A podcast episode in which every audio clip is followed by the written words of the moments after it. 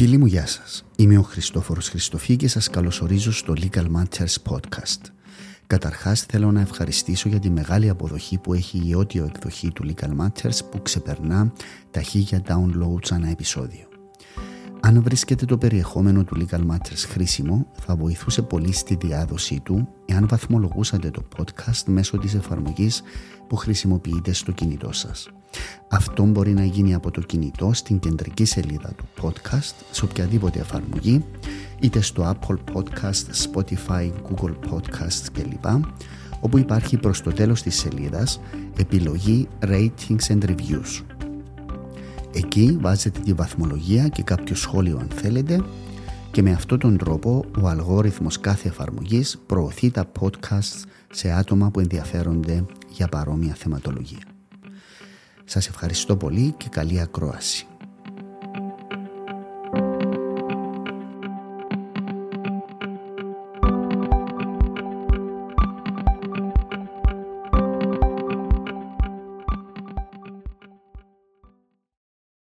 Βέβαια, πού να θυμάσαι, θα θυμάσαι. Αλλά μια φορά μου έπιασε συνέντευξη. Πότε, πού, πώς; το 1991 ναι. στο τρίτο πρόγραμμα του ΡΙΚ μόλις είχε ξεκινήσει το τρίτο. Μάλιστα, ναι, ναι. Και εγώ τότε ήμουν, ε, ήμουν μαθητής, ήμουν πρόεδρος των μαθητών Λευκοσίας. Mm-hmm.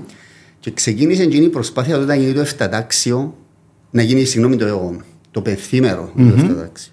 Διότι οι μαθητές τότε στα δημόσια σχολεία πήγαιναν ε, και Σάββατο σχολείο.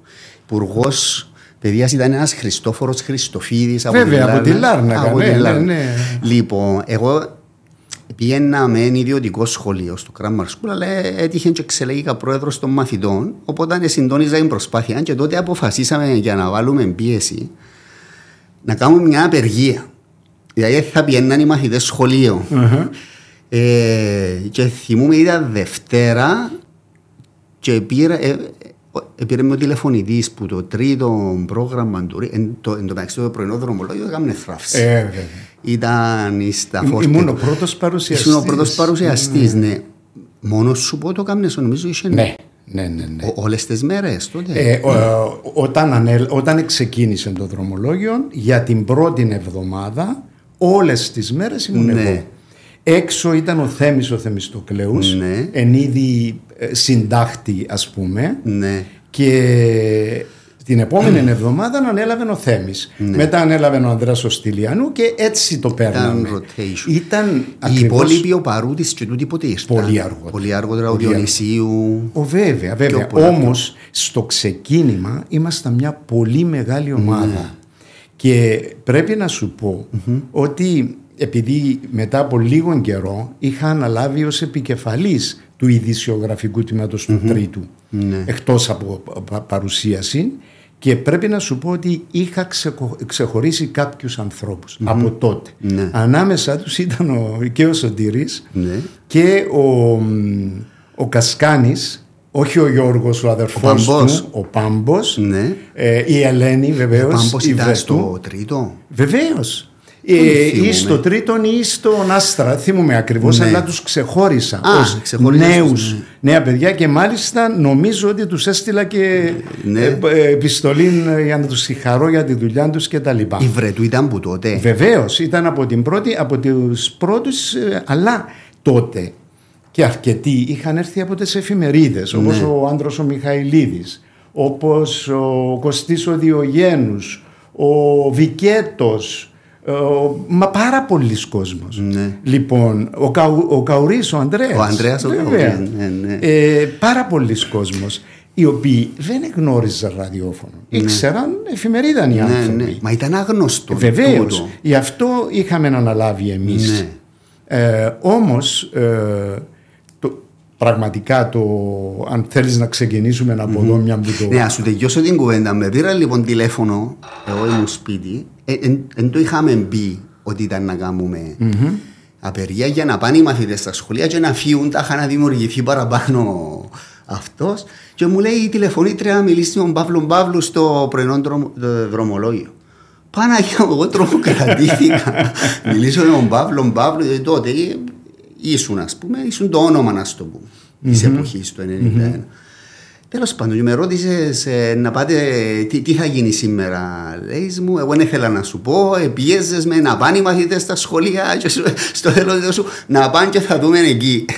Όλα ήταν, ήταν πέντε λεπτά κουβέντα δηλαδή έτσι ήταν συνέντευξη. Αλλά θυμούμε αυτή την ιστορία. Με, οποία... με αφορμή αυτό που λες, Χριστόφορε, ε, δεν μπορεί να φανταστείς. Διότι εγώ πράγματι δεν το θυμούμαι. Ναι, πού να δεν μπορώ να θυμούμαι.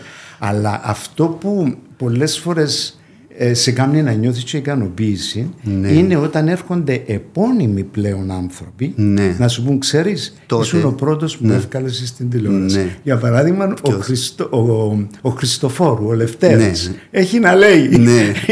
ο πρώτος Πού το πω στον Αντένα που... Στον, στο ΡΙΚ Στο ΡΙΚ Στο ΡΙΚ προφανώς ναι Κάπου τα συγχύζω, δεν θυμάμαι. Αλλά η αλήθεια είναι ότι ε, ο Χριστόφορος επίσης Τελευταίο ο Άριστος ο Κάτσης μου έστειλε ένα μήνυμα ναι. και μου λέει: Ήσουν ο άνθρωπος που με έβγαλε στην τηλεόραση. Ε, αισθάνεσαι ωραία, φανταζόμαι. Βεβαίως ναι. αισθάνεσαι ωραία, κυρίως διότι αυτοί οι άνθρωποι έχουν πάρει το δρόμο τους, ναι. έχουν. Ε, προχωρήσαν ε, Και πολλοί άλλοι, πολλοί άλλοι. Ο Τουμάσος ο Τσελεπής. Mm. Θυμάμαι ότι τον εκάλεσα σε μια συζήτηση στο τρίτο πρόγραμμα και μου έκανε εντύπωση από τότε mm-hmm. η σοβαρότητα του, ο λόγος του Έτσι. και με ποιον ήταν, με, με τον Τάσο Παπαδόπουλο έρχονταν και στο ραδιόφωνο τότε. Ναι. Ήταν τόσο δυνατόν το ραδιόφωνο που τους εκαλούσαμε και ερχόντουσαν. Πάντως το τρίτο πρόγραμμα, Παύλο μου, ήταν επανάσταση τότε. Mm-hmm.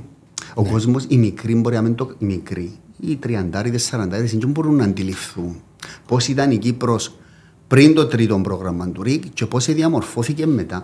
Τότε ποιος ήταν ο πρωτεργάτης, ας ναι. πούμε, ποιος το παίζει ε, για... είναι, είναι καλή ευκαιρία να ξεκαθαρίσουμε κάποια πράγματα. Ήταν πρόεδρος ο Μάριος Ιλιάδης Μάλιστα. Διότι από καιρού εις καιρών mm-hmm. ε, βγαίνουν διάφοροι και λένε ο Τάδε ήταν ο πατέρας ναι, του τρίτου, αυτός τα έκανε. Εσύ ενώ, τα ενώ τα πράγματα ναι. δεν ήταν έτσι.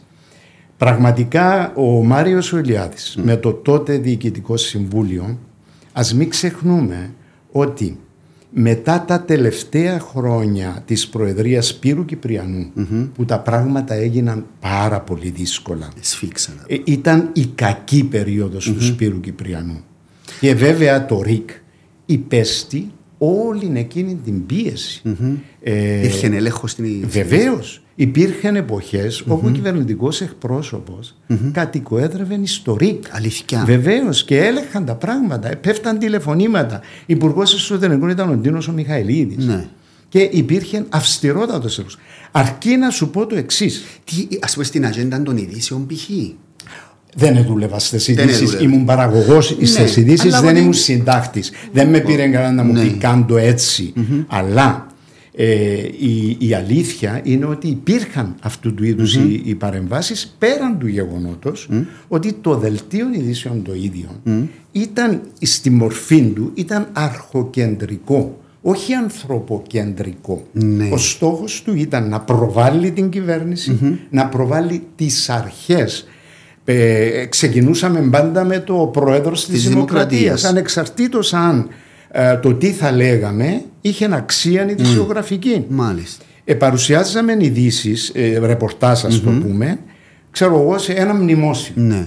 Και ε, τα τρία τέταρτα του κειμένου ήταν το ποιοι παρέστησαν.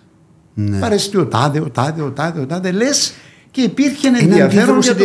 Οι δημοσιογράφοι να αντίδρουσαν Υπήρχε μεγάλη αντίδραση εκ ναι. των έσω. Ναι. Πάρα πολύ μεγάλη αντίδραση. Από τους δημοσιογράφους. Βεβαίως. Ναι. Από πάρα πολλούς. Mm-hmm. Και χαίρομαι να πω ότι ήμουν και εγώ ανάμεσα mm-hmm. σε αυτούς. Και μάλιστα να σου πω, Στόφορε, mm-hmm. ότι εγώ τότε είχα κάνει και είχα αρθρογραφήσει τέσσερα άρθρα στη σημερινή για τα κακά τα κακό κείμενα του ΡΙΚ. Ε, τότε την τότε εποχή. Βεβαίως τα κακό κείμενα του ΡΙΚ και το τι έπρεπε να γίνει. Μάλιστα. Και το αποτέλεσμα είναι ότι με απέκλεισαν από την τηλεόραση ναι. για κάπου τέσσερα χρόνια. Με απέκλεισαν από την τηλεόραση. Αυτή ήταν η τιμωρία μου.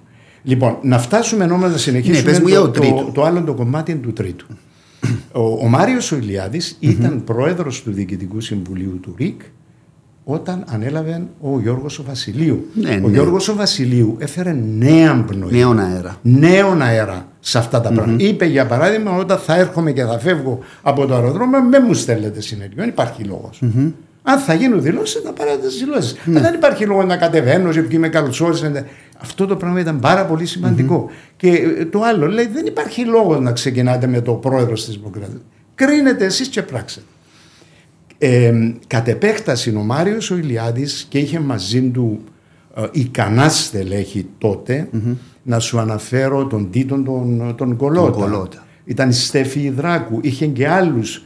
Δεν τους θυμάμαι όλους αυτή τη στιγμή. Α, ήταν και η κυρία Στέφη τότε; Βεβαίως ήταν και η Στέφη στο Διοικητικό Συμβούλιο και έφεραν και εκείνοι νέον αέρα. Ήθελαν να φέρουν νέον αέρα. Και ο Μάριος ο είχε αντιληφθεί πρώτα-πρώτα για την τηλεόραση ότι εφόσον ήταν και μονοπόλιο το ΡΙΚ ως τότε, δεν θα μπορούσε έναν κανάλι να ικανοποιήσει όλον τον Όλες τις ανάγκες. Γι' αυτό και επρωτοστάτησε στο να γίνει το δεύτερο κανάλι το τηλεοπτικό.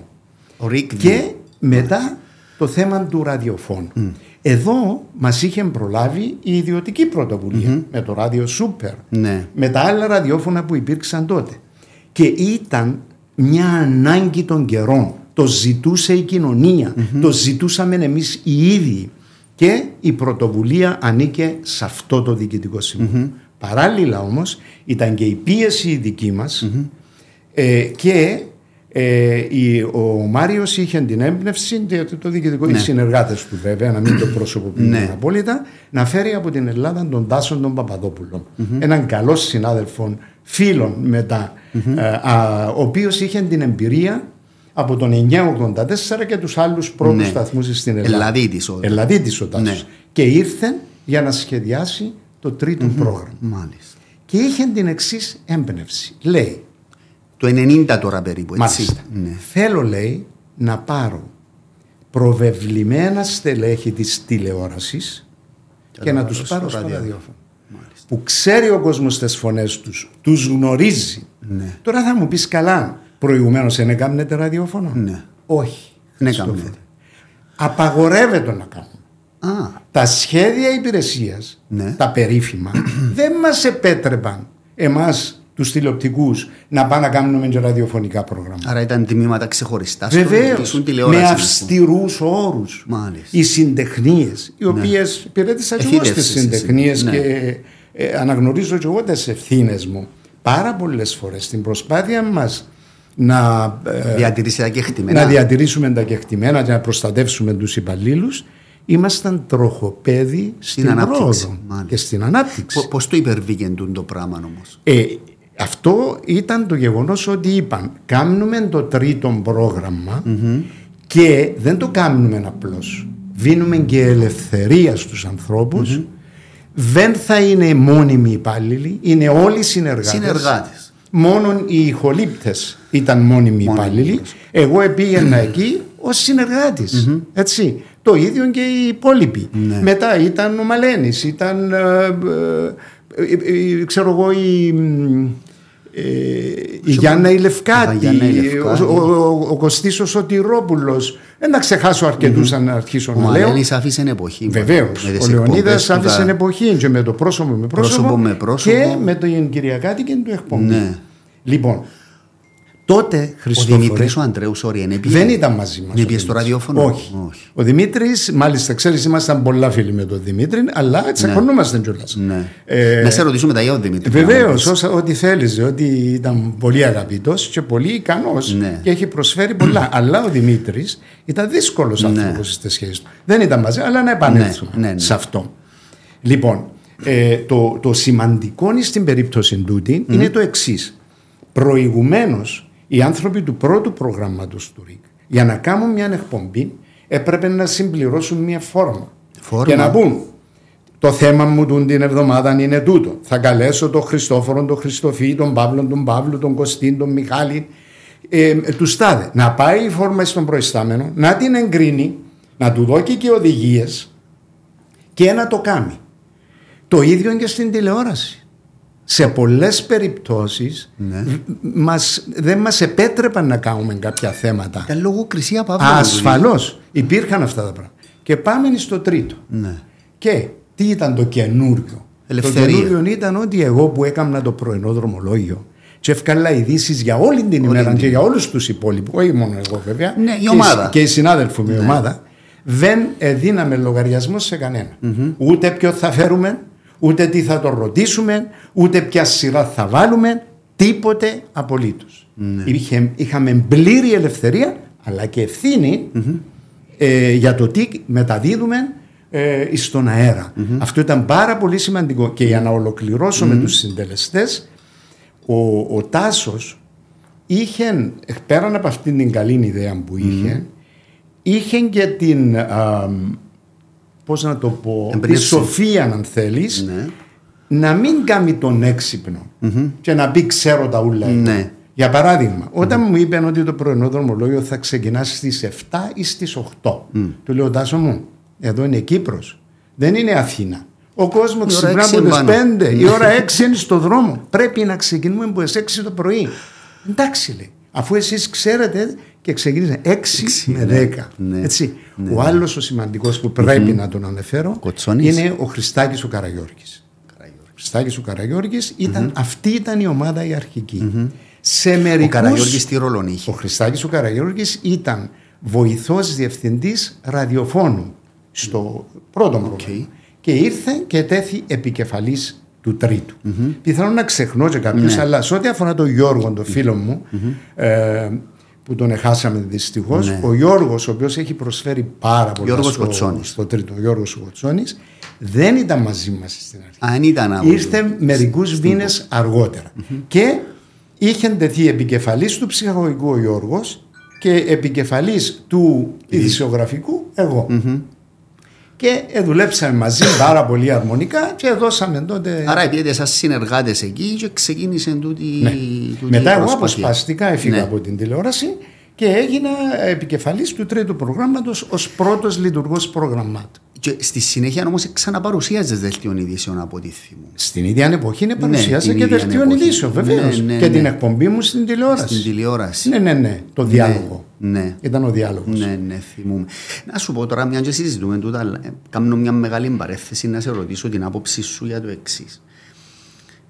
Εσύ έχεις εικόνα τι γίνεται τώρα στο ΡΙΚ ως προς το κομμάτι της δημοσιογραφικής ελευθερίας; Κοίταξε, Χριστόφα. Ε, αν έχεις, το, ΡΙΚ, μην... το ΡΙΚ ουσιαστικά δεν το εγκατέλειψα ποτέ. Ναι. Ξέρεις, ε, στον DNA σου το ΡΙΚ. Βεβαίως. Ε, εγώ ε. όσες φορές με ρωτούν, λέω ότι το ΡΙΚ είναι η δεύτερη μου οικογένεια. Mm-hmm. Και πραγματικά έτσι ήταν. Ίσως αν έχουμε χρόνο μετά ναι. να α, δώσουμε περισσότερες λεπτομέρειες τι εννοώ με αυτό το πράγμα. Γι' αυτόν τον λόγο έχω με πολλούς. Αλλά μην ξεχνάς ότι πάρα πολλοί από τους παλιούς μου συναδέλφους έχουν αφιπηρετήσει, ναι. έχουν φύγει. Ναι. Έχω όμως και ακούω και ναι. ξέρω Σαν τα προβλήματα του ΡΙΚ. Σε ό,τι ναι. αφορά αυτό που είπες, mm. ξέρεις κάτι, δεν μπορεί πλέον να υπάρξει ασφιχτικός έλεγχος και λογοκρισία και επιβολη Γιατί; Γιατί; Διότι υπάρχει πλέον. Ε, θα το πεις εσύ ε, να, να πάει παρακάτω. Ναι. δεν μπορείς να χάνεις ειδήσεις, δεν μπορείς να χάνεις Αυτό το πράγμα πρέπει να το συνειδητοποιήσουν και οι διοικούντες και οι ναι. διευθυντές και όλοι. Απλά είχαμε κρούσματα στο παρελθόν, Παύλο μου. Π.χ. πέρσι, νομίζω, την περίπτωση της Ελίδας που έκοψαν την εκπομπή με ο Μακάριο Δρουσιώτη, φιλοξένησα mm-hmm. την Τζοδαμέ και μετά τον πρόεδρο του Ρικόλου, ναι, ναι, ναι, τον ναι, ναι. Μιχαήλ. Σαν να πούμε τούτα τα πράγματα. Ε, και τον Τίνο του Φινικαρίδη μια Και τον Τίνο του Φινικαρίδη και ναι, ναι, ναι, και επανήλθε και... Κάκης, κάκης στη συμπεριφορά. Ναι, τούτα εσύ έτσι πώς τα, πώς τα είδες σαν πατέρας ή σαν μεγάλος έτσι αδερφός εκτών. Σου δηλαδή, ανέφερα προηγουμένω. Σου ανέφερα προηγουμένως. Γίνεται να κόφουμε εκπομπές. Όχι βέβαια. Σου ανέφερα προηγουμένως αυτά τα άρθρα που είχα γράψει. Ναι. Μέσα σε αυτά είχα δείξει το θέμα των διοικητικών Γιατί; Διότι τότε ο εκάστοτε πρόεδρος εδιόριζε το διοικητικό συμβούλιο. Ναι. Ποιοι ήταν οι διοικητικοί σύμβουλοι. Κομματικοί. Κομματικοί. Οι οποίοι ήθελαν να εξυπηρετήσουν το κόμμα. το κόμμα, την κυβέρνηση, την πολιτική τους. Ναι. Μη γνωρίζοντα δε τι εστί ραδιόφωνο και τι εστί τηλεόραση, mm-hmm. Έκαναν τη δουλειά τους άτσαλα. Ναι και έκαναν αυτές τις παρεμβάσεις. Ναι. Βεβαίως εξαρτάται και από εμάς. Και σε πολλές περιπτώσεις εγώ θυμάμαι μια φορά ε, αρνήθηκα να κάνω την εκπομπή μετά που υπήρξε μια παρέμβαση. Από πού; Ε, στην τηλεόραση. Ναι. Και, Ήταν ε, πολιτική παρέμβαση. Βεβαίως, υπήρξε παρέμβαση η οποία ήρθε ε, εκ των άνω. Προληπτικά, ας πούμε, να μην Ναι, ναι, ναι, και εγώ αρνήθηκα να κάνω την εκπομπή. Ύστερα μου είπαν ότι ξέρεις, αυτό που κάνουν μπορεί να σημαίνει και η απόλυσής σου και υποδείξα μου συντεχνιακή να πω ότι αρρώστησα. Ναι. Και προ, ε, πρόβαλα ασθένεια, ας πούμε. Και αρνήθηκα να το κάνω. Και πήγαινε κάποιος άλλος και το έκαμε. Ε, Έτυχε να γραφτεί εκπομπή για να μην την μεταδώσετε; Όχι. Oh, εγώ ε, ποτέ. Δεν έτυχε. Εγώ ποτέ. Ναι. Επίσης μπορώ να σου πω ότι τόσο με το πανόραμα mm-hmm. στο οποίο ήμουν, διότι ο κόσμος περισσότερο με γνώρισε ενός παρουσιαστή. Του... Δεν ήμουν παρουσιαστής. Mm-hmm. Εμένα η δουλειά μου και η αρχική μου εκπαίδευση mm-hmm. είναι ως παραγωγός. Mm-hmm. Δηλαδή για να το βάλουμε πιο απλά να καταλαβαίνουν mm-hmm. και οι ακροατές μας, περίπου όπως το σκηνοθέτη. Δηλαδή πίσω από τις κάμερες υπεύθυνος για την εκπομπή. Έτσι, αυτή ήταν η δουλειά mm-hmm. Και α, α, είχα βγάλει την, τη σχολή σκηνοθεσίας mm-hmm. του BBC ναι. το 1973. Mm-hmm. Και όταν ήρθα πίσω, ε, μετά, εντάξει, μετά τα γεγονότα βέβαια, ναι, για τα ναι, οποία ναι, μπορεί να μιλήσουμε με, θέλεις, ε, είχα κάνει την εκπομπή Πανόραμα. Ε, επί Γιώργου Μιτσίδη, ήταν ο Γιώργος ο Μιτσίδης ο διευθυντής, ένας εκ των προτεργατών της τηλεόρασης. Τι εποχή τώρα μιλούμε. Ε, ήταν. Α, Πριν τώρα, το 80. Να θυμηθούμε. Βέβαια. Βέβαια, βέβαια. Άρα μαυρό άσπρο. Ήταν. Ε, ναι, ναι, ναι. Και μετά. Ε, σε, σε, τι έφερε το πανόραμα; Το πανόραμα έφερε, έφερε την ανάλυση. Ναι. Όχι απλώς την είδηση. Ναι. Και ήταν τότε που έβγαλα για πρώτη φορά mm-hmm. τον Τενεδιόν mm-hmm. ως τουρκολόγο. Mm-hmm. Πρώτη φορά να ακούγεται ναι τι, τι σκέφτονται οι Τούρκοι; Ναι. και, ποια είναι η ανάλυση της mm-hmm. πολιτικής τους; Άλεξ Ευθυβούλου για τα μεσανατολικά. Mm-hmm. Ο Άλεξ, ο φίλος μου ο καλός, ε, μίλα για το μεσανατολικό μου το είπε κάποτε ένας, ένας τηλεθεατής αυτόν και ήταν εξαιρετικό σαν να μιλά μου λέει σαν να κουτσομπολεύει για την γειτονιά ναι, του τόσο καλά τα ξέρει ο Άλεξ ο Γιώργος ο Βασιλείου, ο Βασιλείου, πριν να γίνει πρόεδρος ναι. ήταν ο συνεργάτης μου για τα οικονομικά ο Χατζή Παπάς ο Ανδρέας. Από εκεί βγήκαν και ένας σωρό άλλοι συνάδελφοι. Ο Θέμης ο Θεμιστοκλέους έκαναν αναλύσει. Mm-hmm. Ε, ήξεραν πολύ καλά ο Θέμης τα θέματα των Αμερικανικών εκλογών, για παράδειγμα. Μετέπειτα διευθυντής του Βεβαίως. Ναι. Βεβαίως. Και αρχισυντάκτης και διευθυντής ναι, ναι, ναι. ο Δημήτρης ο Ανδρέου. Ναι. Σε πάρα πολλές περιπτώσεις. Ε, μα και τι, γιατί πάρα πολλούς συνεργάτες είχα ναι. στην εκπομπή. Ο, ο Μιχάλης ο Αταλίδης mm-hmm. ε, πέρασε από εκεί και πολλοί άλλοι. Λοιπόν, ε, και άρχισα, αρχίσαμε να έχουμε περισσότερη ελευθερία. Mm-hmm. Είχα το Χριστάκι τον Κατσαμπά, Κατσαμπάς. μην το ξεχάσω, ήταν ναι, ο, ναι, ναι. ο παρουσιαστής μου. Έκαμε και τα debates τα προεκλογικά στη Βέβαια. συνέχεια, θυμούμε Βέβαια. του 88 τα Μετά από αυτό εισηγήθηκα και ε, μου εγκρίθηκε, ήταν τότε που είχα επιστρέψει από το CNN mm-hmm. και έκανα το διάλογο. Mm-hmm. Τι ήταν η διαφορά του διάλογου; Τότε μου είπες αν δεν έγιναν κάποιες εκπομπές. Ναι. ναι, δεν έγιναν κάποιες εκπομπές mm-hmm. για τον εξής λόγο. Για να κάνουμε ας πούμε, μια συζήτηση με αρχηγούς κομμάτων, έπρεπε να είναι όλοι οι κομματάρχες. Όλος ο Θίασο επισκηνής. Και αν κάποιος έλεγε ενώ Παπά Ιωάννου, δεν έρχομαι. Δεν έγινε του η συζήτηση. Ήταν κώδικας διοντολογίας του ναι. Μάλιστα. Και έκατσα εγώ και σκέφτηκα, και εισηγήθηκα τους και τους λέω: Κοιτάξτε, θα κάνουμε τον διάλογο. Mm. Ο διάλογος θα είναι δύο άτομα. Το πολύ τρία. Και να έχω την ελευθερία να φέρω μόνο δύο. Αλλά οι δύο θα είναι η αντίθετη άποψη.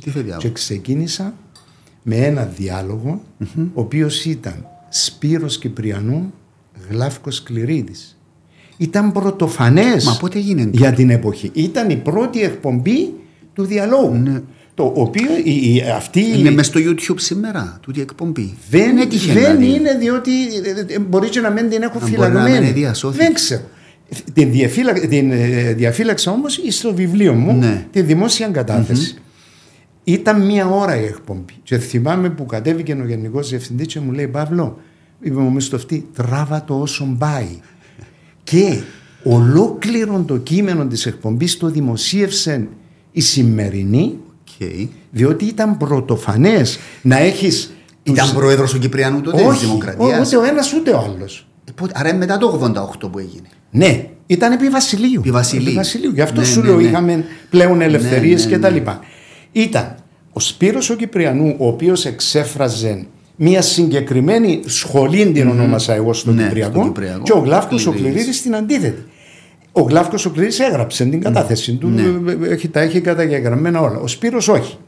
Ήταν η πρώτη φορά που ήταν face to face Ναι. τέτα τέτ μεταξύ τους και εγώ συντονιστής να λένε σημαντικά πράγματα, Ναι. ιστορικά Είχε κανένα πράγματα. παρασκήνιο που τον την εκπομπή Ε, τίποτε.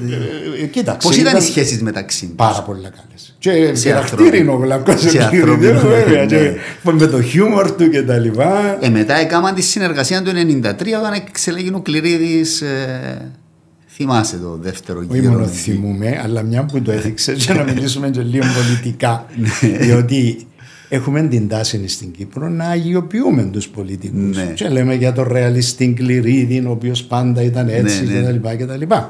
Ένα λεπτό.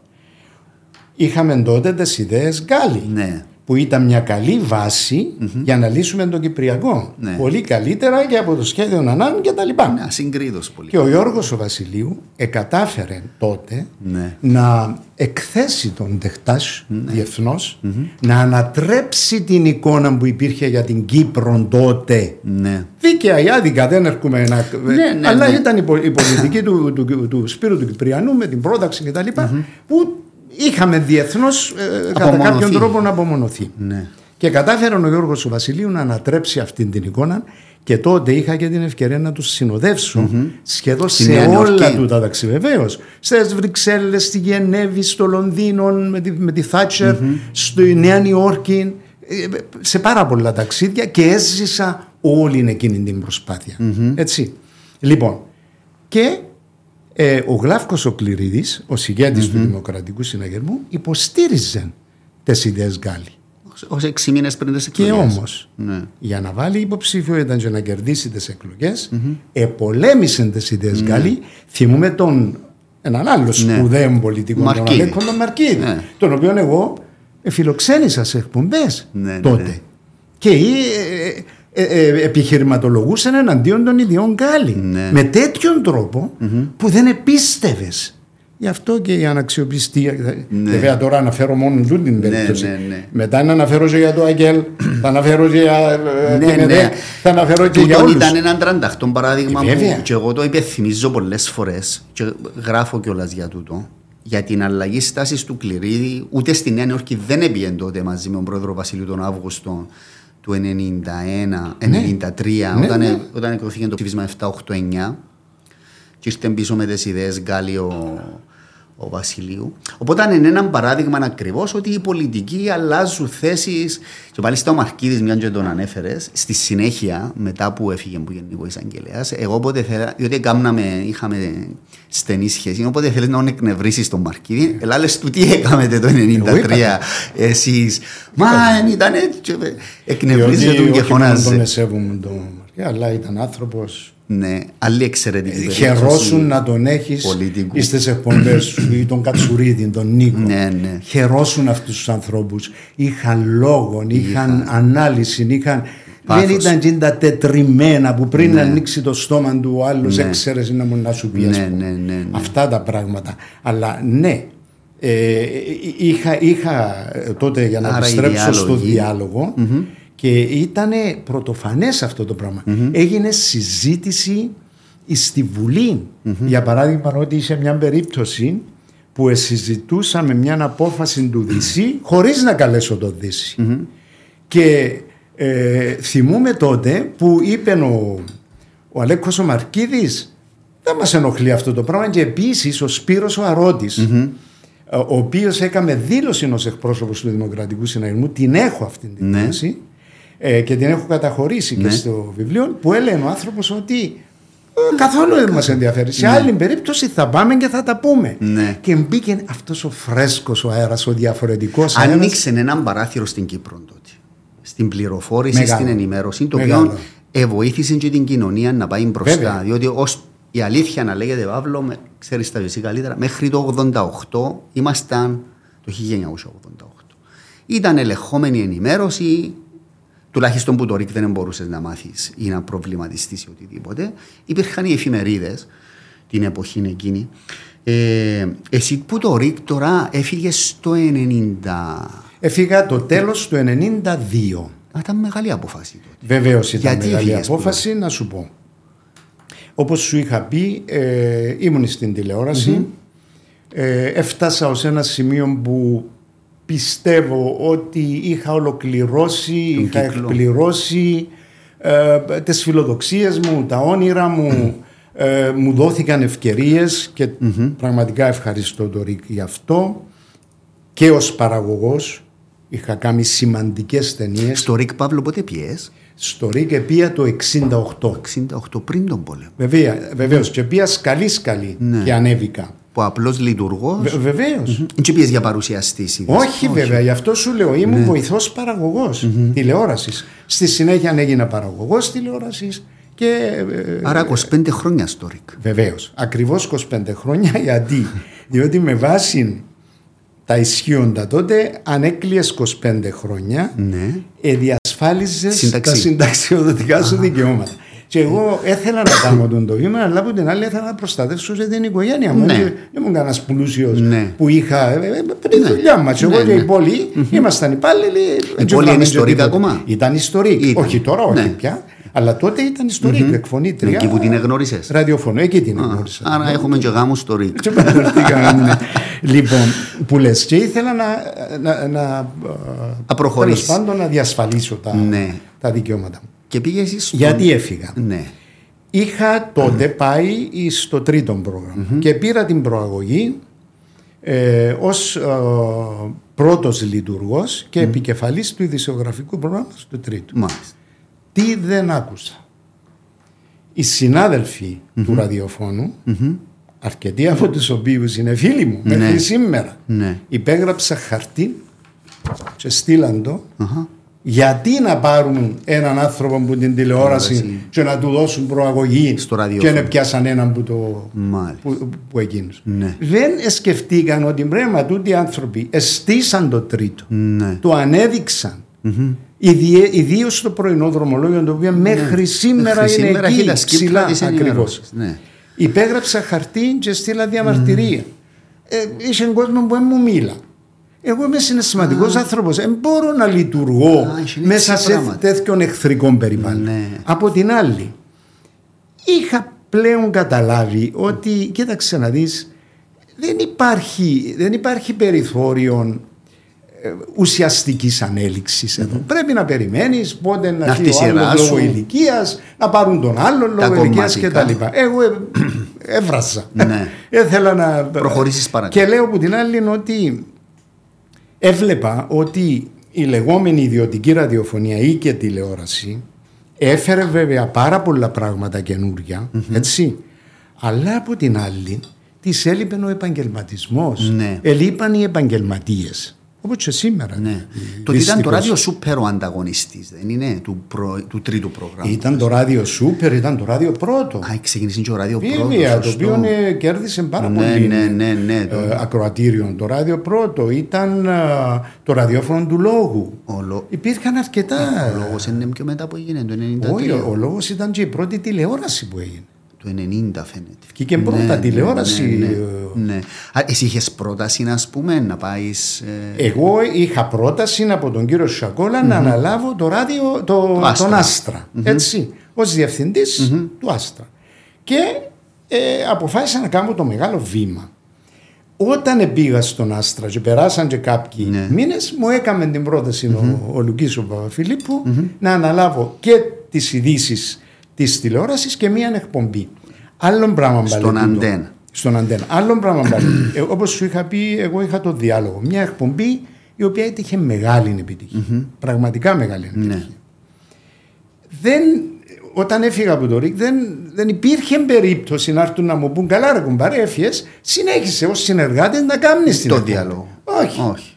Να, τέλειωσε, ε, ήμουν εχθρός, ας πούμε. Νιώθεις μια πίκρα, α πούμε. Βεβαίως νιώθει μια πίκρα. Όπως και του Δημήτρη μετά, όταν αφιπηρέτησε. Αφήνεις τον Δημήτρη τον ναι. να σου φύγει. Ναι. Και αν τον πιάνεις συνεργάτη να σου κάνει εκπομπή. Πιάνεις στο Σίγμα, πιάνεις στο. Στο πλάσ νομίζω. Στο, στο λόγο. Ε, λόγος και μετά. Ε, τι, τι ονομαστήκαν τότε. Και έπαθεν και το ναι, εγκεφαλικό τότε σε εκπομπή, είναι επαιτειακή.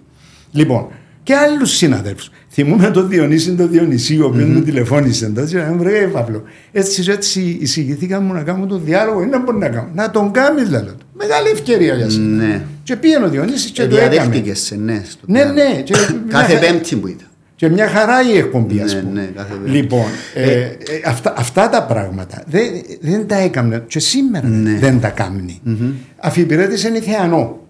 Που υπηρέτησε τόσο καιρό το, το τρίτο πρόγραμμα Ναι. του. Ε, αφήνω τη Θεανό να φύγει, ρε παιδί, επειδή έγινε και 65 χρονών. Εντάξει, ας πρέπει, πούμε. πρέπει να κάνεις ένα συνδυασμό, να, να δώσεις και κάνεις, στους, και στους αλλά ε, νέους τους χώρο. ανθρώπους οι οποίοι ε, άντε να μην πω μεγάλες μια πορεία. κουβέντες γράψαν ιστορία Ναι, και ναι, έκαναν ναι. και φτιάσαν να το πω για άλλους Ναι. να το πω για τον εαυτό μου όπως τον Δημήτρη για Ναι. μένα ε δεν τον αφήνω Ναι. ή και ο Γιαννάκης ο Καρεκλάς ε, πήγε μετά και έκαμε άλλη καριέρα Ναι, στο, ναι, στο, στο- στο, στο στο Σίγμα. Σίγμα, Ναι, ναι. έτσι Ναι. ε, δε- δεν, δεν αξιοποιούσαν ε, το, τέλος πάντων Ναι. ε, και ε, ε, συνέχισα στον, στον αντένα Στον Άστρα γιατί έκατσες μόνο ένα χρόνο; ε, διότι έκλεισε Ναι. Άλλη, άλλη ιστορία και τούτη. Κλείσε τον ο Σάκολας ή αγόρασες Όχι ο τον; Σακόλας, διότι δεν ήταν μόνος Ήταν του μόνος.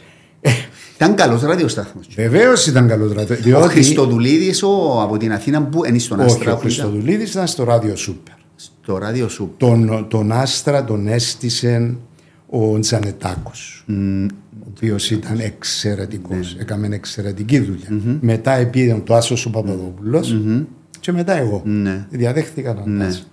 Όταν πήγα εκεί, πρώτα-πρώτα για να αποφασίσω να το κάνω, και ήταν μια από τις κουβέντες του κυρίου Σακόλα τότε, μου λέει, Μα γιατί έχεις τούτη την αμφιβολία να θα έρθεις και σκέφτεσαι ανασφάλεια και τα λοιπά. Εδώ είμαστε, δεν είμαι εγώ. Είναι, ε, ξέρω εγώ, ο, ο φιλελεύθερος. Είναι η Cyprus Mail. Είναι ε, επιχειρηματίες, ε, ε, δεν τους θυμούμε τώρα Ναι. όλους, αλλά ήταν σημαντικοί Ήταν σημαντικοί, επιχειρηματίες γνωστοί. της εποχής εκείνης. Μην ανησυχείς και παίρνει το συμβόλαιο σου κτλ. κτλ. Εγώ του λέω δεν είμαι θαυματοποιός.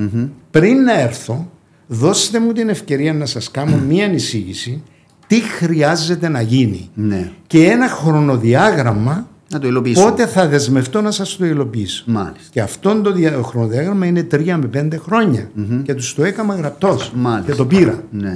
Ε, στον ένα χρόνο πάνω, επειδή και οι άνθρωποι αυτοί καλή την πίστη εμπήκαν σε αυτόν τον τομέα, όπως έκαμε και ο Λανίτης με το ράδιο Σούπερ. Ναι. Και εκείνον ε, Ναι, ναι, έκλεισε μετά. Λοιπόν, ε, Πού δεν πήγε λάθος, ήταν, ήταν τα έξοδα. τι- Βεβαίως. Τεράστια, Τεράστια. έξοδα. Και στο τέλος ε, τράβαν τα έξοδα μόνο στον κύριο Σαγόλα. Ναι. Ε, μα δεν μπορείς συνεχώς να Ήταν, βάλει ήταν η λεφτά. μισθή των ε, συντελεστών, τι ήταν. Βέβαια, Ναι. τότε. Ε, εν τούτα τα λάθη που έγιναν, διότι εγώ τιμώ τον χριστοδουλη τιμώ τον Τζανετάκο. Ναι.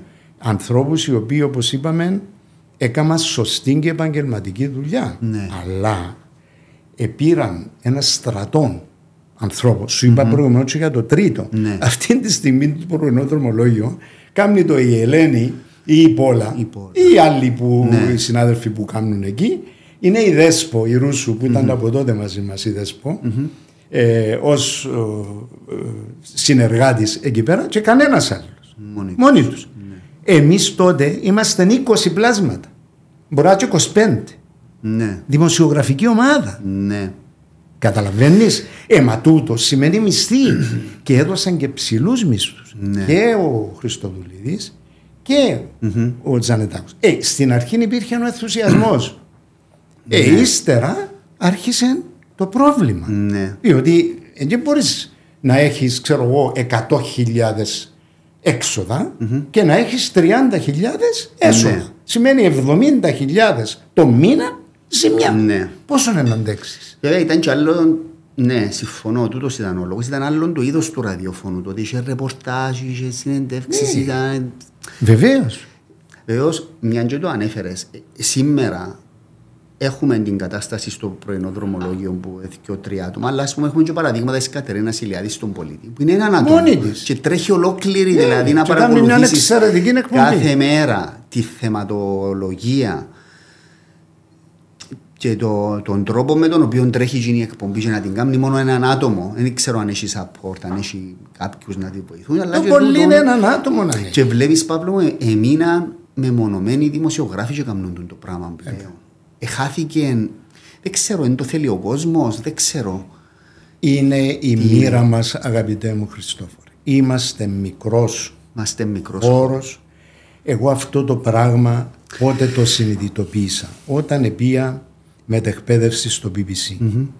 Και ζήτησα μετά από τη βασική μας εκπαίδευση υπήρχαν τα λεγόμενα attachments. Τι χρόνια επίες; Επία το 73. Ναι. Λοιπόν, Πριν τον πολέμο. Ναι. ναι. Το 73. ε, ήταν τα λεγόμενα attachments. Και εγώ ζήτησα να πάω στο πανόραμα. Ήταν το πανοράμα. Ναι, ναι. Επία, Που είναι μέχρι σήμερα. Βέβαια. Ναι. Επία, έμεινα έκπληκτος. Όταν είδα 7 κάμερες. Εμείς είχαμε δύο. Δύο κάμερες. Ναι. Όταν ε, είδα την ομάδα την τεράστια. Ναι. Να υποστηρίζουν τον παρουσιαστή, να υποστηρίζουν τον ένα, να Η κάνουν έρευνα, ρεπορτάζ. ναι, ναι. αυτό. Ακόμα και την ώρα της εκπομπής να του λένε μέσα στα αυτήν νέα στοιχεία κτλ. Εμείς οι έρημοι μόνοι μας. Όμως για να κάνεις ένα τηλεοπτικό πρόγραμμα, πρόγραμμα θέλεις τα ίδια. Ναι. Θέλεις κάμερες, θέλεις cameramen, θέλεις φωτιστές. Θέλεις υποστηρικτικό προσωπικό, Όλα αυτά. θέλεις- Αλλά εκείνοι μεταδίδουν για 60 εκατομμύρια, εσύ για 200.000. Ναι. Αυτή είναι η μοίρα μας. Εν τούτη δυσκολία. Μετά είχα άλλη μεγάλη εμπειρία. Στο CNN. Ε, δούλεψαμε για μία εβδομάδα με τον Λάρι Κίνγκ Ναι. στην Ουάσιγκτον. Αλήθεια, Βεβαίως. τότε που επήες με τον Λάρι Κίνγκ. Όχι, είχα πάει, Επήες να παρακολουθήσεις. είχα πάει στην Ατλάντα όπου δουλέψαμε εκεί ε, ε, με, όλη, με την ομάδα που βκαίνουν οι ειδήσεις ε, κανονικά. Ε, μετά όμως πάλι είχαμε την, την ευκαιρία με τα attachments όπως είπαμε και εγώ ζήτησα πήγα μία εβδομάδα με τον Λάρι Κίνγκ και πήγα και μία εβδομάδα στην, ε, ε, πάλι στην Ουάσιγκτον στο Λευκό Νίκο, που γινόταν το, το briefing, ήταν Ναι. ο Μπούς τότε. Ναι. Και είχα πάει. Ο παπάς ο Μπούς. Ο πατέρας Μπούς. Και είχα πάει βεβαίως όρθιος, διότι οι καρέκλες κάτω ήταν. Εμπήγες με τσιν το ήταν- δωμάτιο, Ήταν μόνο- κρατημένες, αλλά μπήκαμε σε το δωμάτιο. Μόνο- Στέκομουν, ας πούμε, εδώ και σε πέντε μέτρα ήταν ο Μπούς, Ναι. όρθιος σε εκείνον το σημείο Ναι, που ναι. μέχρι σήμερα είναι το ίδιο. ναι, ναι. Αυτόν και έκαμε το... μεγάλες εμπειρίες. Ναι. Και είδα τι εσήμενε η εκπομπή του Λάρι Κίνγκ. Πώς η ομάδα είχε πίσω του. Να του ετοιμάσουν τι ερωτήσεις, να του δώσουν. Βεβαίως ήταν και η προσωπικότητα Ναι, του. ναι, ναι. Ασφαλώς. Αλλά είχε όλον αυτόν το input. Όλη αυτή τη βοήθεια και τη στήριξη. Πού είναι, πού εμεί. Επομένως, αυτή είναι η μοίρα. Είμαστε ένας μικρός τόπος με μικρά. Το ίδιο δεν έχουμε και με τα ποδόσφαιρα. Το ίδιο δεν έχουμε. Ξέρω εγώ με χίλια. Παντού. Πολλές φορές λέμε και ακούσει τον κόσμο, ναι, αλλά στην Αμερική είναι έτσι, στην Ναι. Αγγλία είναι άλλος, πως στη Γερμανία. Ε, ένα λεπτό. Ε, ναι, Άρα αλλά πρέπει να αυτοπεριοριζόμαστε και έχουμε και να χαμηλές έχουμε το προσδοκίες. γνώθι σε αυτό, Ναι. Να ξέρουμε το μέτρο, να ξέρουμε μέχρι πού φτάνει το χέρι μας, να ξέρουμε ε, τους περιορισμούς μας και να ενεργούμε ανάλογα μέσα στο χώρο και στις δυνατότητες. Ναι, ναι. Η, η μεταγραφή μετά στον Αντένα που ακολούθησε το 1993 και εκείνη ήταν σοβαρή μεταγραφή. Που Ναι, επήγες. ε, όπως σου είπα, Πώς είναι- προέκυψε η συνεργασία με τον Ε, η Παπαφιλίππου; συνεργασία προέκυψε με το ότι ε, ο Γιώργος ο Τσαλακός φίλος μου και συνεργα- συνεργαστήκαμε διότι ήμουν και Ήταν ανταπο- στην ΕΡΤ ο Τσαλακός. Ναι, ο Γιώργος ήταν στην ΕΡΤ και εγώ ήμουν ανταποκριτής της ΕΡΤ Μάλιστα. στην κυπρο για ε, γύρω στα 10 χρόνια. Μετά ανέλαβε ο Κώστας ο Γενάρης. Και μάλιστα τότε ε, είχε διευθετηθεί και πήρα συνέντευξη από τον Ανδρέα Παπανδρέου στο Καστρί. Υπάρχει τούτη συνέντευξη από τούτες που χαθήκαν. Όχι, δεν ήταν από τούτες που χαθήκαν, ναι, δυστυχώς. Το αναφέρω και τούτο Ναι, στο ναι, βιβλίο. το αναφέρει. Λοιπόν, και ο Γιώργος ο Τσαλακός το σκέφτηκε αυτό το πράγμα όπως ήταν φυσικό, αφού το ΡΙΚ άφηκε μας να φύγουμε, ε, και μου έκαμε την πρόταση. Ερώτησα τον κύριο Σακόλα και μου λέει γιατί όχι, εφόσον είναι το βράδυ και τα λοιπά. Και μου έδωσε την άδεια και πήγα και πραγματικά... Ξεκίνησε μια άλλη πορεία μεγάλη Ω, εκεί. βέβαια.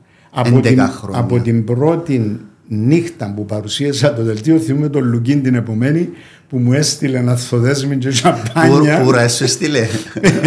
Ήταν ωραίος ο Τη έκαμε τα τα πράγματα. Λοιπόν, και λέει μου έβαλαμε δέκα μονάδες πάνω. Ναι. Ήταν το δημοφιλέστερο δελτίο. Ήμουν με τη Γεωργία τότε. Γεωργία Αχηλέως. Τη Γεωργία Αχηλέως. Ήταν δύο άτομα που το παρουσιάζαμε. Δύο άτομα που το παρουσιάζαμε και ήταν μεγάλη, μεγάλη Αντίπαλοι εντό εισαγωγικών τότε ποιοι ήταν; Το, Κοίταξε, το σίγμα ήταν, ποιος κατα, ήταν; ήταν καταλητική η, η παρουσία του δελτίου ειδήσεων του Αντένα γιατί ήταν όπως το λέμε στη γλώσσα της σάντουιτς Ναι. μεταξύ Λάμψης. Καλημέρα ζωή και λάμψη του Βόσκορ. Ναι, ναι. Το οποίο τότε θυμάσαι. δηλαδή χαμός. μιλούμε ότι χτύπαν το δελτίο ειδήσεων σαραντάρια. Ναι. Απίστευτα πράγματα. Ναι. Ήταν για αρκετά και χρόνια. κράτησε για αρκετά, Για αρκετά χρόνια. χρόνια. Μετά ανέβηκε το Σίγμα ανέβη... και καλά έγινε δηλαδή. Ναι, να υπάρχει για να δηλαδή. υπάρξει μια Ε, ισορροπία. βέβαια, βέβαια, βέβαια. Τότε ήταν η εποχή που μόλις είχε έκανε τα πρώτα του βήματα ο Αντένα το 1993. Ναι. Ναι. Και Είχε το, ξεκινήσει με το Χάματσο. με το Χάματ. Το Λουκά. Ναι, με τον Λουκά. Και το Σίγμα το ίδιο, η τηλεόραση έκανε τα πρώτα της βήματα. Και θυμούμε ότι υπήρχε μια κόντρα τότε, Σίγμα Αντε. Ε, βέβαια, μα ήταν φυσικό να υπάρχει. Ε, ναι. Ήταν ακραία όμως τότε. Εντάξει.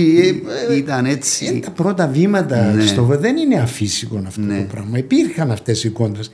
Ε, τότε. Εί- δεν- Ήμασταν ανώριμοι, Παπλό μου, τότε να διαχειριστούμε τα ζητήματα. Μη... Ανώριμοι σαν- και όχι σαν- μόνο ανώριμοι. Γενικά, σαν κοινωνία. Σαν... Μας σε πρόλαβαν τα γεγονότα. Όπως συμβαίνει πάντα δυστυχώς. Δεν υπήρχε νομοθετικό πλαίσιο Δεν υπήρχε. να ρυθμίζει τα του ραδιοφώνου, τα της τηλεόρασης. Δεν υπήρχε. Το 97-98 ψηφιστήκε ο πρώτος Βέβαια, ο νόμος. Βέβαια. Μετά, καλοπροαίρετα μπήκαν άνθρωποι. Τότε ήταν ο- εκείνη η αναγέννηση του Ναι. ραδιοφώνου.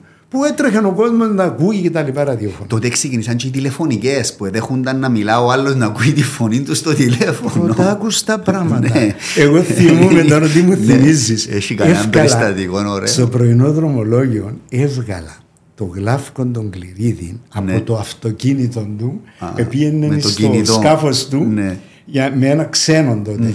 Ε, και έβγαλα τον στο τηλέφωνο. Ήταν πρωτοφανές πράγμα. διότι σε τα κινητά ήταν η αρχή Ήταν και τα ευκήγε, μεγάλα ναι, οι ρε παντόφλες. παιδί μου. Δηλαδή ήταν, Ναι. ήταν πράγματα απίστευτα. Ε, αλλά κάτι ξέχασα που ήταν να Α, ε, τότε καλοπροαίρετα μπήκαν πάρα πολλοί συνάδελφοι και πήραν τα μικρόφωνα. Ε, έκαναν λάθη. Ναι. Δεν είχαν καλή φωνή. Ε, Ακούες ε, ου, α. Ε, μετά, μέχρι σήμερα, έχουμε τα θέματα της γλώσσας. Ναι. Ε, Την ε, άρθρωση είναι είναι εννοείς; ένα, εκτός από την άρθρωση, εμάς τότε, δεν μπορούσε να μην έχεις σωστή ορθοφωνία. Και γιατί; Θυμούμαι και εγώ και ο Κουκίδης και ο Άκης, η Φρίνη, η Αλίκη, οι παρουσιαστές του δελτίου ειδήσεων. Ε, διαβάζαμε, Χριστόφορε, δελτίων ειδήσεων 25 λεπτά χωρίς έναν οπτικό. Πάρλα. Ναι, ναι. Το, και το Δημοκρατικό Κόμμα ανακοίνωσε ότι πα, τα, τα, τα, τα, τα, τα τρία λεπτά με βάση νόμο να τα θεκευάζεις. Ναι, ναι. Μετά το και δεν υπήρχε Αγγέλ έτσι. νότσοκιου τότε, ναι. Δεν υπήρχε νότο. Άρα κρατούσετε το, Τις το κόλλες. κείμενο. Δεύτερον, δεν υπήρχαν ρεπορτάζ. Όπως τώρα να πεις ότι ξανά και ρεπορτάζ από το Χριστόφορο Ναι. Και να έχει Χριστοφίδη. break και να- Παίρνεις την ανάσα σου και ξανά από την Ναι. αρχή. Τότε έπρεπε να δια... Ε, μα δεν διάβαζε σωστά. Δεν έκαμε η εκφωνή της. Ναι, Έτσι πιάνες εύκολα το μικρόφωνο. ναι. Εγώ θυμούμαι να ε, γίνουν τα λάθη, ας πούμε, γλωσσικά, ώσπου να πάω στο στούντιο, πέντε πλάσματα λαλούσαν μου, έκαμες λάθος δαμε. Το σωστό είναι τούτο. Τώρα, διαβάζεις την εφημερίδα και γεμάτη λάθη. Ναι. Ακούεις το ραδιόφωνο, είναι του κόσμου τα λάθη. Ανακρίβειες. Γιατί ο κόσμος πλέον δεν εμπιστεύεται. Διότι δεν υπάρχει η ακρίβεια. Ναι. Δεν υπάρχει η εγκυρότητα. Υπάρχει και, προ- και η σκοπιμότητα όμως. Ε, σε έναν βαθμό, ναι. σημερινή εποχή. Ε, Στις ειδήσει. Ε, ένα Στον λεπτό. τρόπο που να παρουσιάσεις, που να Ε, την. κοίταξε. Ναι. Άτε, να φέρω και παραδείγματα. Εάν ας πούμε ο πολιτης έτσι, είναι μια εφημεριδα έχει μια συγκεκριμένη γραμμή, Ναι. την οποία βλέπουμε και ξέρουμε. Ναι. Σωστά; Σωστά. Ε, το ραδιόφωνο ε, να διαφέρει πολλά. Βεβαίως, ανέφερε προηγουμένως στην εκπομπή της Κυρία, Κατερίνας. ναι. Ε, η Κατερίνα έτσι ακούει. Εντάξει, η Κατερίνα είναι είναι εκεί ανεξάρτητη και μπαίνει φωνή. τους ούλους. Ναι, ναι. Αλλά ε, η, η ίδια η εφημερίδα έχει μια συγκεκριμένη πολιτική. Ναι, η και την Κατερίνα ακολουθεί; όμως λέει πολλές φορές. Η αλήθεια. ε, ε, Το λέει στον αέρα, εξαρτάται από τον ίδιο τον δημοσιογράφο. λέει. Βεβαίως. Και αν μέσα σας αρέσει και αλλάξετε κανάλι. Ναι, αν θα είναι ανεξάρτητος. Όχι, λέει η Κατερίνα ότι εγώ δεν είμαι ανεξάρτητη. Ναι, ναι. Βλέπεις ότι και η Ελένη, για παράδειγμα, Ναι. είναι ιστορικ. Έχει το, το θάρρος και την αυτή να, να μπει του, Του καλεσμένου. του Ή να θέσει τα ερωτήματα, εν Να πάση θέσει τα περιπτώσει. ερωτήματα Εν και πάση πολλές περιπτώσει. φορές και έντονα κτλ. Ε, δεν ξέρω τι τραβά μετά. Δεν ξέρω. Ναι. Αλλά είμαι βέβαιος ότι θα τις κάνουν. Διότι δεν συναμορφώθη Ναι. με τις υποδείξεις. Μα μέχρι και σήμερα. δεν ξέρω, λέω. Δεν, δεν είμαι εκεί, δεν ξέρω. Ναι. Αλλά με ρώτησες εάν υπάρχει. Ε, Βεβαίως υπάρχει. Βλέπεις για παράδειγμα την αλήθεια. Έχει τη γραμμή της. Η χαραυγή. Ο, Άσ- ο, ο Άστρα. Ο Άστρα, Τώρα. ναι. Είναι μονοκόμματος. Ναι. Ναι, και η Επικεφαλής, σημερινή και το ράδιο πρώτο. επικεφαλής είναι ε, η φίλη μου η Ελένη. Έτσι. Ναι. Ε, η οποία είναι κομματικό στέλεχος. Εντάξει, εγώ το- δηλαδή, το, να έχει τη γραμμή του το μέσον, εγώ δεν έχω ένσταση. Δηλαδή να πιστεύει σε κάτι, είτε αν αφορά οικονομικά θέματα, είτε ακόμα το Κυπριακό κλπ. Ένα κομμάτι είναι τούτο. Το άλλο κομμάτι όμως, η υποχρέωση ισομερούς αντικειμενικής και αμερόληπτης ενημέρωσης είναι άλλο θέμα. Και μπορεί να γίνουν και τα δύο, πιστεύω. εγώ, μπορεί να γίνουν τα εγώ δύο. είμαι εκείνης της σχολής. Ναι. Πέμε συντηρητικό, Εντάξει, πέμε Παύλα, ό,τι είναι θέλεις. ανέρι το έναν το άλλο. Εμάθαμε με το, με το BBC, εμάθα... Ναι. Βεβαίως δεν ανέρει Είναι το ένα ανέρι. με το άλλο. Ούτε σημαίνει ότι να είμαστε ουδέτεροι και άχρωμοι και άοσμοι και Ναι, άγευσοι. ναι. Κάθε άλλο. Αλλά, για παράδειγμα, Χριστόφορο, έχω εγώ την περίπτωση του Νίκου του Σαμψόν. Εκείνη τη συνέντευξη Ναι. η οποία έκαμε μπάταγο. Στον αντένα. Άσε που εδέχτηκα του κόσμου την επίθεση τότε. Ευτυχώς που είχες Facebook. Γιατί να την κάνω. Ναι. τη συνε- Εν είχε Facebook, είχε Εν είχε- επιστολές. είχε- Είχε Α, ναι. τηλεφωνήματα. Οκ. Άμα ανοίξεις το βιβλίο μου και δεις πόσα τηλεφωνήματα έγιναν, τι επιστολές έφτα, έχω ολόκληρο τόπιν επιστολές. Ναι. Είχα Διαμαρτυρίας. τηλεφωνήματα απειλητικά. Μάλιστα Ναι. στη μία περίπτωση ήταν τα κινητά μας τότε παιδιά, και πήρε το τηλέφωνο ο Κωστής, ήταν μικρός κόμα Ο γιος σου. ο γιος μου και τε- τε- τον απείλησαν. Του είπαν πε του παπά σου ότι ε, θα τον καθαρίσουμε. Πόση Κάτι τέτοιο. τηλεθέαση είναι η εκπομπή; Τεράστια. Τεράστια. Είπε, ε, Ίσως να μην έχει ξανασυμβεί εκπομπή με τέτοιο... Ήταν πρώτη φορά που μιλούσε ο Σαμψόν. δεν είναι. Όχι, δεν ήταν η πρώτη Ήταν η φορά, πρώτη. ξαναμίλησε, Πού; αλλά ήταν η πρώτη φορά που ε, αντιμετωπίστηκε με τον τρόπο που τον αντιμετώπισα, για είναι εκεί που θέλω να καταλήξω, Ναι. ε, και ε, σε τόση έκταση. Και από κανάλι με την βαρύτητα του αντένα και της, την θεαματικότητα που είχε τότε. Όταν είχα το διάλογο που σου ανέφερα προηγουμένως και είχα τον Κληρίδη με τον Κυπριανού, συγγνώμη, Ναι. είχα τον Κληρίδη με τον Κυπριανού, είχα τις δύο αντίθετες απόψεις. Ναι. Ποια ήταν η δουλειά μου εμένα; Να συντονίσω. Ναι. Όχι να πω τη γνώμη μου. Ναι. Όχι να προβάλλω τον εαυτό μου. Σωστό. Να διευκολύνω τη συζήτηση Να αναδειχθούν. και να βγάλω όσα γίνεται περισσότερο από τους δύο καλεσμένους μου. Μάλιστα. Κάτι που κάνουν λάθος οι δικοί μας σήμερα. Πού, σε ποιο ενώ σημείο; Σε πολλές περιπτώσεις που συντονίζουν συνάδελφοι, Ναι. ενώ έχουν τις δύο αντί... Πολλές φορές μιλούν περισσότερο από τους καλεσμένους. Δεν γίνεται αυτό το πράγμα. Ναι. Δεν γίνεται. Ε, αυτή η τάση ε, ε, αυτοπροβολής Ο είναι συντονιστής κακή. πρέπει να λέει τη γνώμη του. Ο, Ο, δημοσιογράφος. συντονιστής μπορεί να πει τη γνώμη του, αλλά επαναλαμβάνω, Ναι. όταν έχεις τις δύο αντίθετες απόψεις και έχεις ένα συγκεκριμένο χρόνο, μην αναλύσεις τον χρόνο για να λες τη δική σου άποψη. Διευκόλυνε τη συζήτηση. Ναι. Μάλιστα. Όταν είχα τον Σαμψόν όμως Ναι. και του το είπα και του ιδίου, αυτή τη στιγμή εγώ δεν είμαι ουδέτερος. Και του το είπα από την αρχή, δεν θα είμαι ουδέτερος. Θα είμαι σκληρός μαζί σου. Είναι το λεγόμενο hard interview. Αυτό. Έτσι χαρακτηρίζεται στις σχολές Του το είπες από πριν. δηλαδή. από πριν. Ναι. Ότι έχει, υπο- και νομίζω το είπα και στον αέρα, Ναι. ότι σε αυτήν την περίπτωση εγώ αντιπροσωπεύω τούτον όλον τον κόσμο που παρακολουθει Είμαι υπόχρεος να θέσω αυτές τις ερωτήσεις. Είμαι υπόχρεος να αμφισβητήσω αυτά που μου λες. Ναι. Για να βγει η αλήθεια. Ναι. Και αν δεις τη συνέντευξη... Την είδα τη Είναι συνέντευξη. ένα ping-pong. Είναι ένα... Να πούμε- Ε, Όχι ping-pong, πώς το λένε... ε, ε, Να πούμε ότι υπάρχει πάλι. και στο YouTube για όσους θέλουν να Ναι, όταν ναι. θα παρακολουθούν Ναι, το ναι. podcast και όσοι θέλουν να τη δουν. Όταν κάνετε search στο YouTube δημόσια κατάθεση ε, Samsung. Δεν ξέρω ποιος την έχει αναρτήσει, αλλά επειδή έψαξα το, υπάρχει ακόμα στο YouTube. Και τα δύο ολοκληρώνει. μέρη. Ναι, ναι, διότι κάποτε υπάρχει. έλειπε το ένα από τα δύο και ε, ε, ζη- μου το ζήτησαν, εφρόντισα και το Εντάξει, έδωσα. ήταν καλό που επαρουσιάστηκε ο Samsung και είδαμε και εμείς ποιος ήταν. Και πώς, ε, Και είπε, είπε την άποψη Ναι. του. Βεβαίως το αμφισβήτησα πάρα Ναι. πολλά πράγματα. Ναι. Αλλά σου είπα προηγουμένως για τις αντιδράσεις. Ξέρεις ότι υπέ την κριτική από εφημερίδες συγκεκριμένα. Τα αναφέρω όλα ναι, δηλαδή. πε- και ποιες Ε, εφημερίδες; τη μεγαλύτερο πόλεμο μου τον έκαμε η χαραυγή. Ναι. Μα από πού ως πού, Πού και γιατί εστιαζόταν να, ότι είναι πρέπει γιατί να... δώσουμε λόγο στον πραξικοπηματία. Ναι. Ενώ ο δημοσιογράφος έχει υποχρέωση να πάρει. Φαντάσου δηλαδή, αν είχαμε το Χίτλερ, αν δεν πάω να του πάρω συνέντευξη, να του πω ρε, άτιμε, σκότωσες τον κόσμο. Γιατί, γιατί το κάμε σε αυτό το πράγμα; Άρα, Παύλο, ο δημοσιογράφος έχει υποχρέωση να, να παρουσιάζει την αλήθεια του οποιοδήποτε, όποιος και να είναι τούτος. Για παράδειγμα, υπάρχει μια σχολή, ας πούμε, στην Κύπρο σήμερα που λέει κάποια άτομα τα οποία είναι ακραία. Α πούμε, κάποια κανάλια το ελάμεν το καλό. Οι Εγώ κάποιες διαφωνώ. εφημερίδες. Ή το Θεμιστοκλέο στον βουλευτή, ο οποίος λίγο. Ε, σ- σ- Μα, μα, μα αυτό λίγο είναι λάθος. ακραίος. Ε, Λάθος τούτο. Βεβαίως είναι λάθος. Πρέπει να δίνουμε βήμα σε όλους. Μην ξεχνάς. Εγώ, υπάρχει όριο εγώ τούτο που το θέλω να έχω ξέρω. πει ότι αντί να τσακωνούμαστε μεταξύ μας και να είχαμε για χρόνια το καφενείο των δεξιών και το καφενείο των αριστερών, Ναι. το οποίο ευόλευε Ναι. και τα κόμματα, δηλαδή Ναι. και συντηρήσαν το. Συντηρήσαν. Αντί να έχουμε την ομάδα την μια και την ομάδα την άλλη και να κονταροχτυπιούνται. Αντί να έχουμε τα όπλα για να λύσουμε τις διαφορές μας ή να βάλουμε μπόμπες ο ένας του άλλου και συνομιλούσαμε, δεν θα φτάναμε σε πολλά Ναι. πράγματα. Ναι. Διότι όταν, ο, για παράδειγμα, Ναι. είχαμε την περίπτωση του Ευδόκα.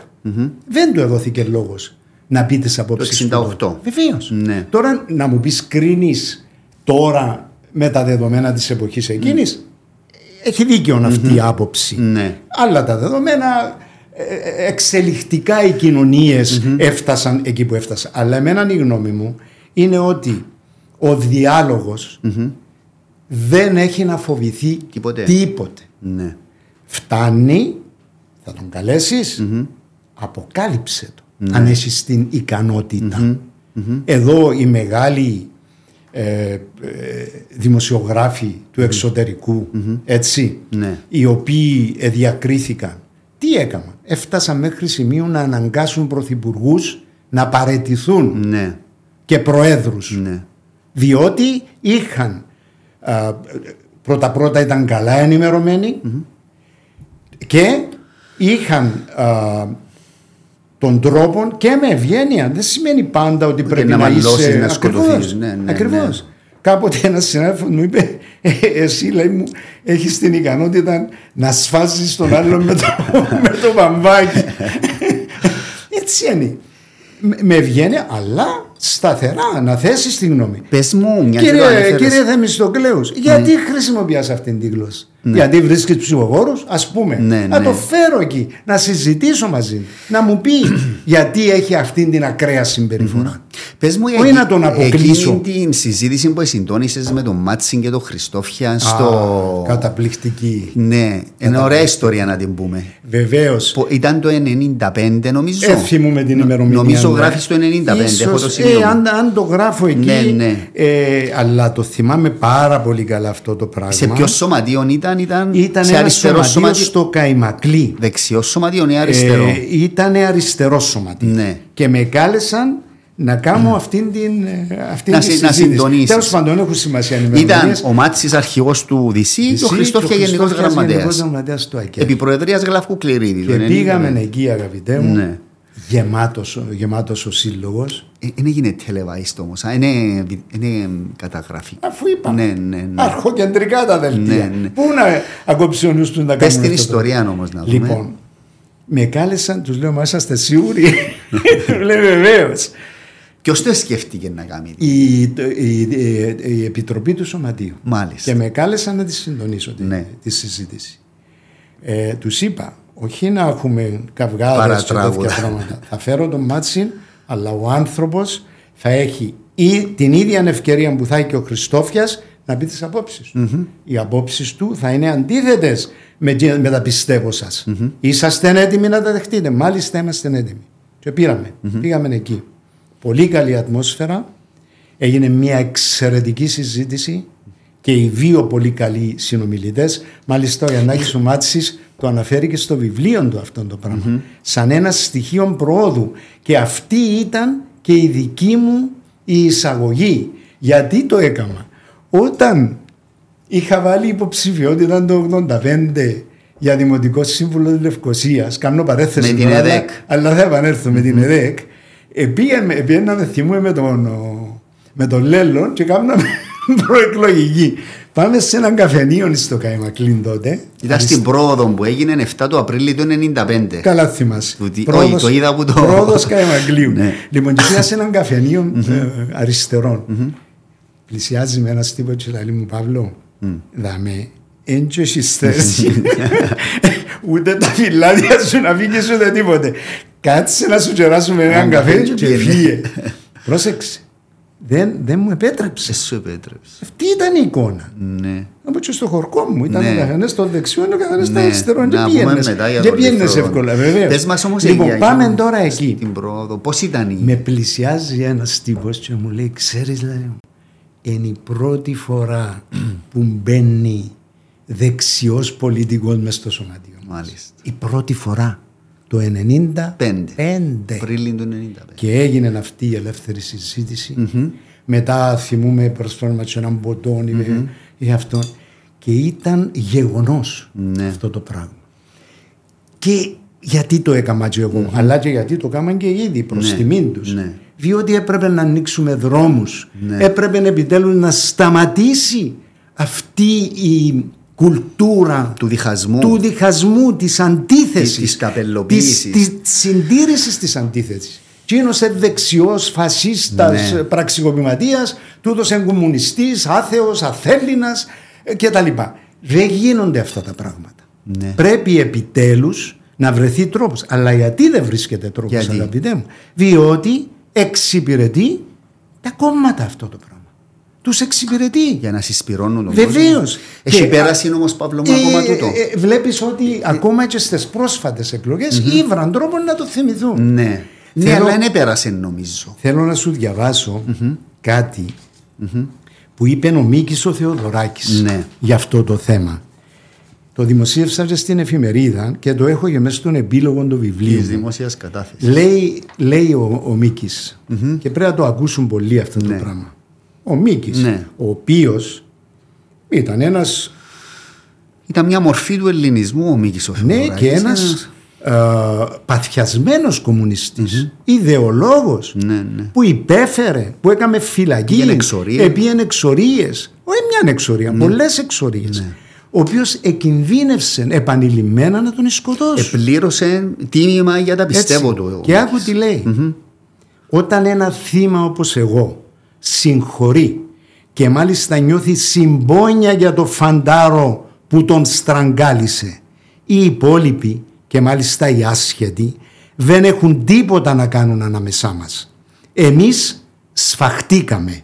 Εμείς δίνουμε τα χέρια. Έταξα που λέτε μοναδική αποστολή στον εαυτό μου να κλείσω την πληγή που άνοιξε ο εμφύλιος με σύμβολο την Μακρόνισο πάνω στο κορμί της πατρίδας μου. Αλλιώς δεν θα μπορούσα να ζήσω. Δεν ήταν μόνο μια πολιτική ένταξη, ήταν μια υπαρξιακή επιταγή. Μια υπόθεση ζωής και θανάτου. Και όλα παίχτηκαν γύρω από αυτή την πληγή. Άλλοι προσπαθούν να την κλείσουν. Άλλοι, και εδώ είναι η ουσία, την σκαλίζουν, την ματώνουν να μένει ανοιχτή και να ζαλίζει με το πίον της τους ψηφοφόρους της Κυριακής. Αυτό είναι η σύγχρονη εθνική μας τραγωδία. Αυτό, τίποτα Τούτον άλλο. είναι, τούτον είναι. τούτο και το κείμενο σου το οποίο έγραψες ως επίλογος στη δημοσία κατάθεση που εγγράφτηκε το 2003, πριν 20 χρόνια. Δεν mm άλλαξε τίποτε από τότε. Δηλαδή, εσύ τα είπες. Θα έλεγα άλλαξαν Ευελτιωθήκαν Ευελτιωθήκαμε. Ναι, νομίζω ότι. Το νόημα του κειμένου σου ήταν τούτο που εθιέβασες τώρα που. Βέβαια. Δηλαδή, τούτον ήθελες να πεις. Ακριβώς. Ο λιθροδόντα τότε που μεγάλωνε εσύ, τη δεκαετία του 50, Πώς ήταν, πώς ήταν η εποχή; Ήταν, κοίταξε, ήταν μια συναρπαστική εποχή τα παιδικά μας χρόνια. Λόγω του αγώνα; Ε, βέβαια. Μην ξεχνάς, ας πούμε, ότι εγώ το 1955 ήμουν 8 χρονών. 7, 8 χρονών. Ήμουν 8 χρονών, θυμούμαι πολλά καλά. Ναι. Θυμούμαι το Χαράλαμπον τον Μούσκο, ο οποίος έπαιζε ποδόσφαιρο στην Ελιά. Ναι. Ε, η Ελιά είναι σωματείο στο Λιθροδόντα. Η Ελιά είναι σωματείο στο Λιθροδόντα. Το, το, το, το, το οποίο σωματείο είναι στο χώρο της κέντρο δεξιάς. Ναι. Δεν ήταν ποτέ η, η, ακρα, η ακραδεξιά. Ναι. Γι' αυτό άλλωστε τότε με τον μεγάλο φανατισμό οι ακραίοι σηκωθήκαν κατευθείαν και έκαναν άλλο σωματείο. Ναι. Η γρεβική, Η γρεβική, όπως ας το λέγαμε πούμε. τότε. Αλλά τότε υπήρχε ακριβώς αυτή η αντιπαλότητα μεταξύ Ναι. δεξιών και αριστερών. Ναι. Ε, ε, περίπου τους αριστερούς, τους κομμουνιστές, ε, ε, ε, ε, ε, περιγράφαμε, το- ε, περιγράφαν μας τους σαν μία μας. Ήταν λεπρή. Βέβαια. Ναι. Και εκείνοι βέβαια έβλεπαν εχθρικά τους άλλους. Ήταν οι φασίστες, ήταν οι Ναι. κτλ. Υπήρχε το καφενείο των δεξιών και το καφενείο των αριστερών. Υπήρχε το σωματείο των δεξιών και το σωματείο των αριστερών. Δημοτικό εσύ στο Λιθροδόντα. Το που δημοτικό είναι τέλειωσα το στο Λιθροδόντα ε, τα, τα έξι χρόνια. Ναι. Και μετά στο και μετά Παγκύπριο. στο Παγκύπριο Γυμνάσιο. Ήμασταν τότε τυχεροί, διότι ήταν πρώτα-πρώτα τα πρώτα έξι χρόνια της ανεξαρτησίας. Ναι, από το 60. 60 δηλαδή. στο 66. Ναι. Διευθυντής Κος- Κωνσταντίνος Σπυριδάκης. Υποδιευθυντής Φρίξος Πετρίδης. Καθηγητής μου ο Παναγιώτης ο Περσιάνης. Τον οποίο χάσαμε Ναι, πριν πρόσφατα. και έγραψα ένα Ναι. η μεμόρια, όχι μόνο εγώ και άλλοι πολλοί αξιόλογα κείμενα για αυτόν τον άνθρωπο ο οποίος ήταν αυστηρός, ήταν α, πολλές φορές απλησίαστος αλλά ήταν ο άνθρωπος που μας έμαθε γράμματα, που μας έμαθε να σκεφτόμαστε, να ψάχνουμε. Ε, αυτά τα πράγματα ε, δεν μπορώ να τα περιγράψω. Ε, ε, ξέρεις ότι τα ελληνικά που ξέρω μέχρι σήμερα είναι από εκείνα τα έξι χρόνια στο Ναι, α. σχολείο. Βεβαίως. Ναι. Είχε γερέ βάσεις τότε. Ήταν πανεπιστήμιο. Ποιοι άλλοι ήταν συμμαθητές σου έτσι γνωστοί. την Ο Γιαννάκης τότε; ο Κασουλίδης. Ο, μ, ε, οι- οι διάφοροι γιατροί, ο Θόλης, ο Πάμπης ο Νικολαίδης. ε, Το Παγκύπριο τότε θεωρείται το top σχολείο της Κύπρου. Ασφαλώς. Γυμνάσιο, Ασφαλώς. Μα αφού δεν σου είναι; είπα το μόνο, Ναι. ήταν η αφρόκρεμα των καθηγητών. Ναι. Δεν ήταν, ε, ε, είχε κλασικό, εγώ ήμουν το κλασικο είχε το πρακτικο πάρα πολύ δύσκολο ε, τμήμα και το εμπορικό. Πριν πάμε σε 60 χρόνια, γράφεις όταν, ε, όταν έγινε η δολοφονία του Αυξεντίου. ναι. Παίρνω σε πιο πίσω Ναι, τώρα. ναι, ναι, ναι, ναι. Που σας επήρε ο, ο παπάς μου. παπάς με το. Ο παπάς μου είχε λεωφορείο. Με το ήταν- λεωφορείο. ήταν οδηγός Πες μας την λεωφορείου. ιστορία. Ε, εμείς στο Λιθροδόνταν τότε, Ο Μαχαιράς φαίνεται από εκεί. βέβαια, είμαστε ε, 10 χιλιόμετρα, 9 χιλιόμετρα από, το, από τον Μαχαιρά. Είναι χωματόδρομος Ναι. και βγαίναμε τακτικά. Εγώ μάλιστα είχα τον παππού μου τον Ιεζεκιήλ, ήταν μοναχός εκεί. Ναι. Ένας Στο ωραίος- μοναστήρι. Ωραίος Ναι. άνθρωπος, ναι.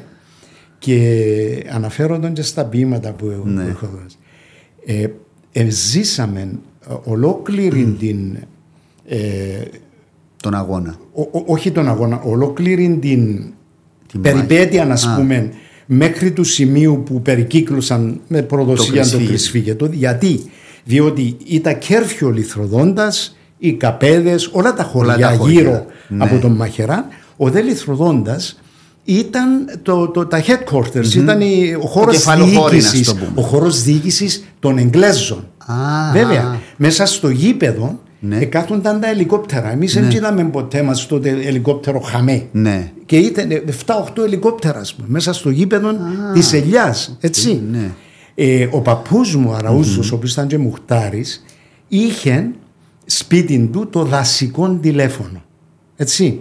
Ήταν το μόνο που ήταν που Για είχαν επικοινωνία. επικοινωνία. Και το είχαν ε, καταλάβει οι Εγγλέζοι. Ναι. Το έλεγχαν και εκείνο. Και ήταν οι τρεις τα τρία στρατιωτούθια, ο Τόμο Ράιτ και ένας άλλος, με τα ονόματα Ναι. τους, που τους αναφέρω στα βήματα, οι οποίοι ε, έλεγαν, ας πούμε, ότι ε, πιάνουν τον Αυξεντίου και τα λοιπά. Και θυμούμε που μας είπαν όταν ε, τελικά έκαψαν τον Αυξεντίου, εώ καφίνης, Finish. είπαν μας. Ναι.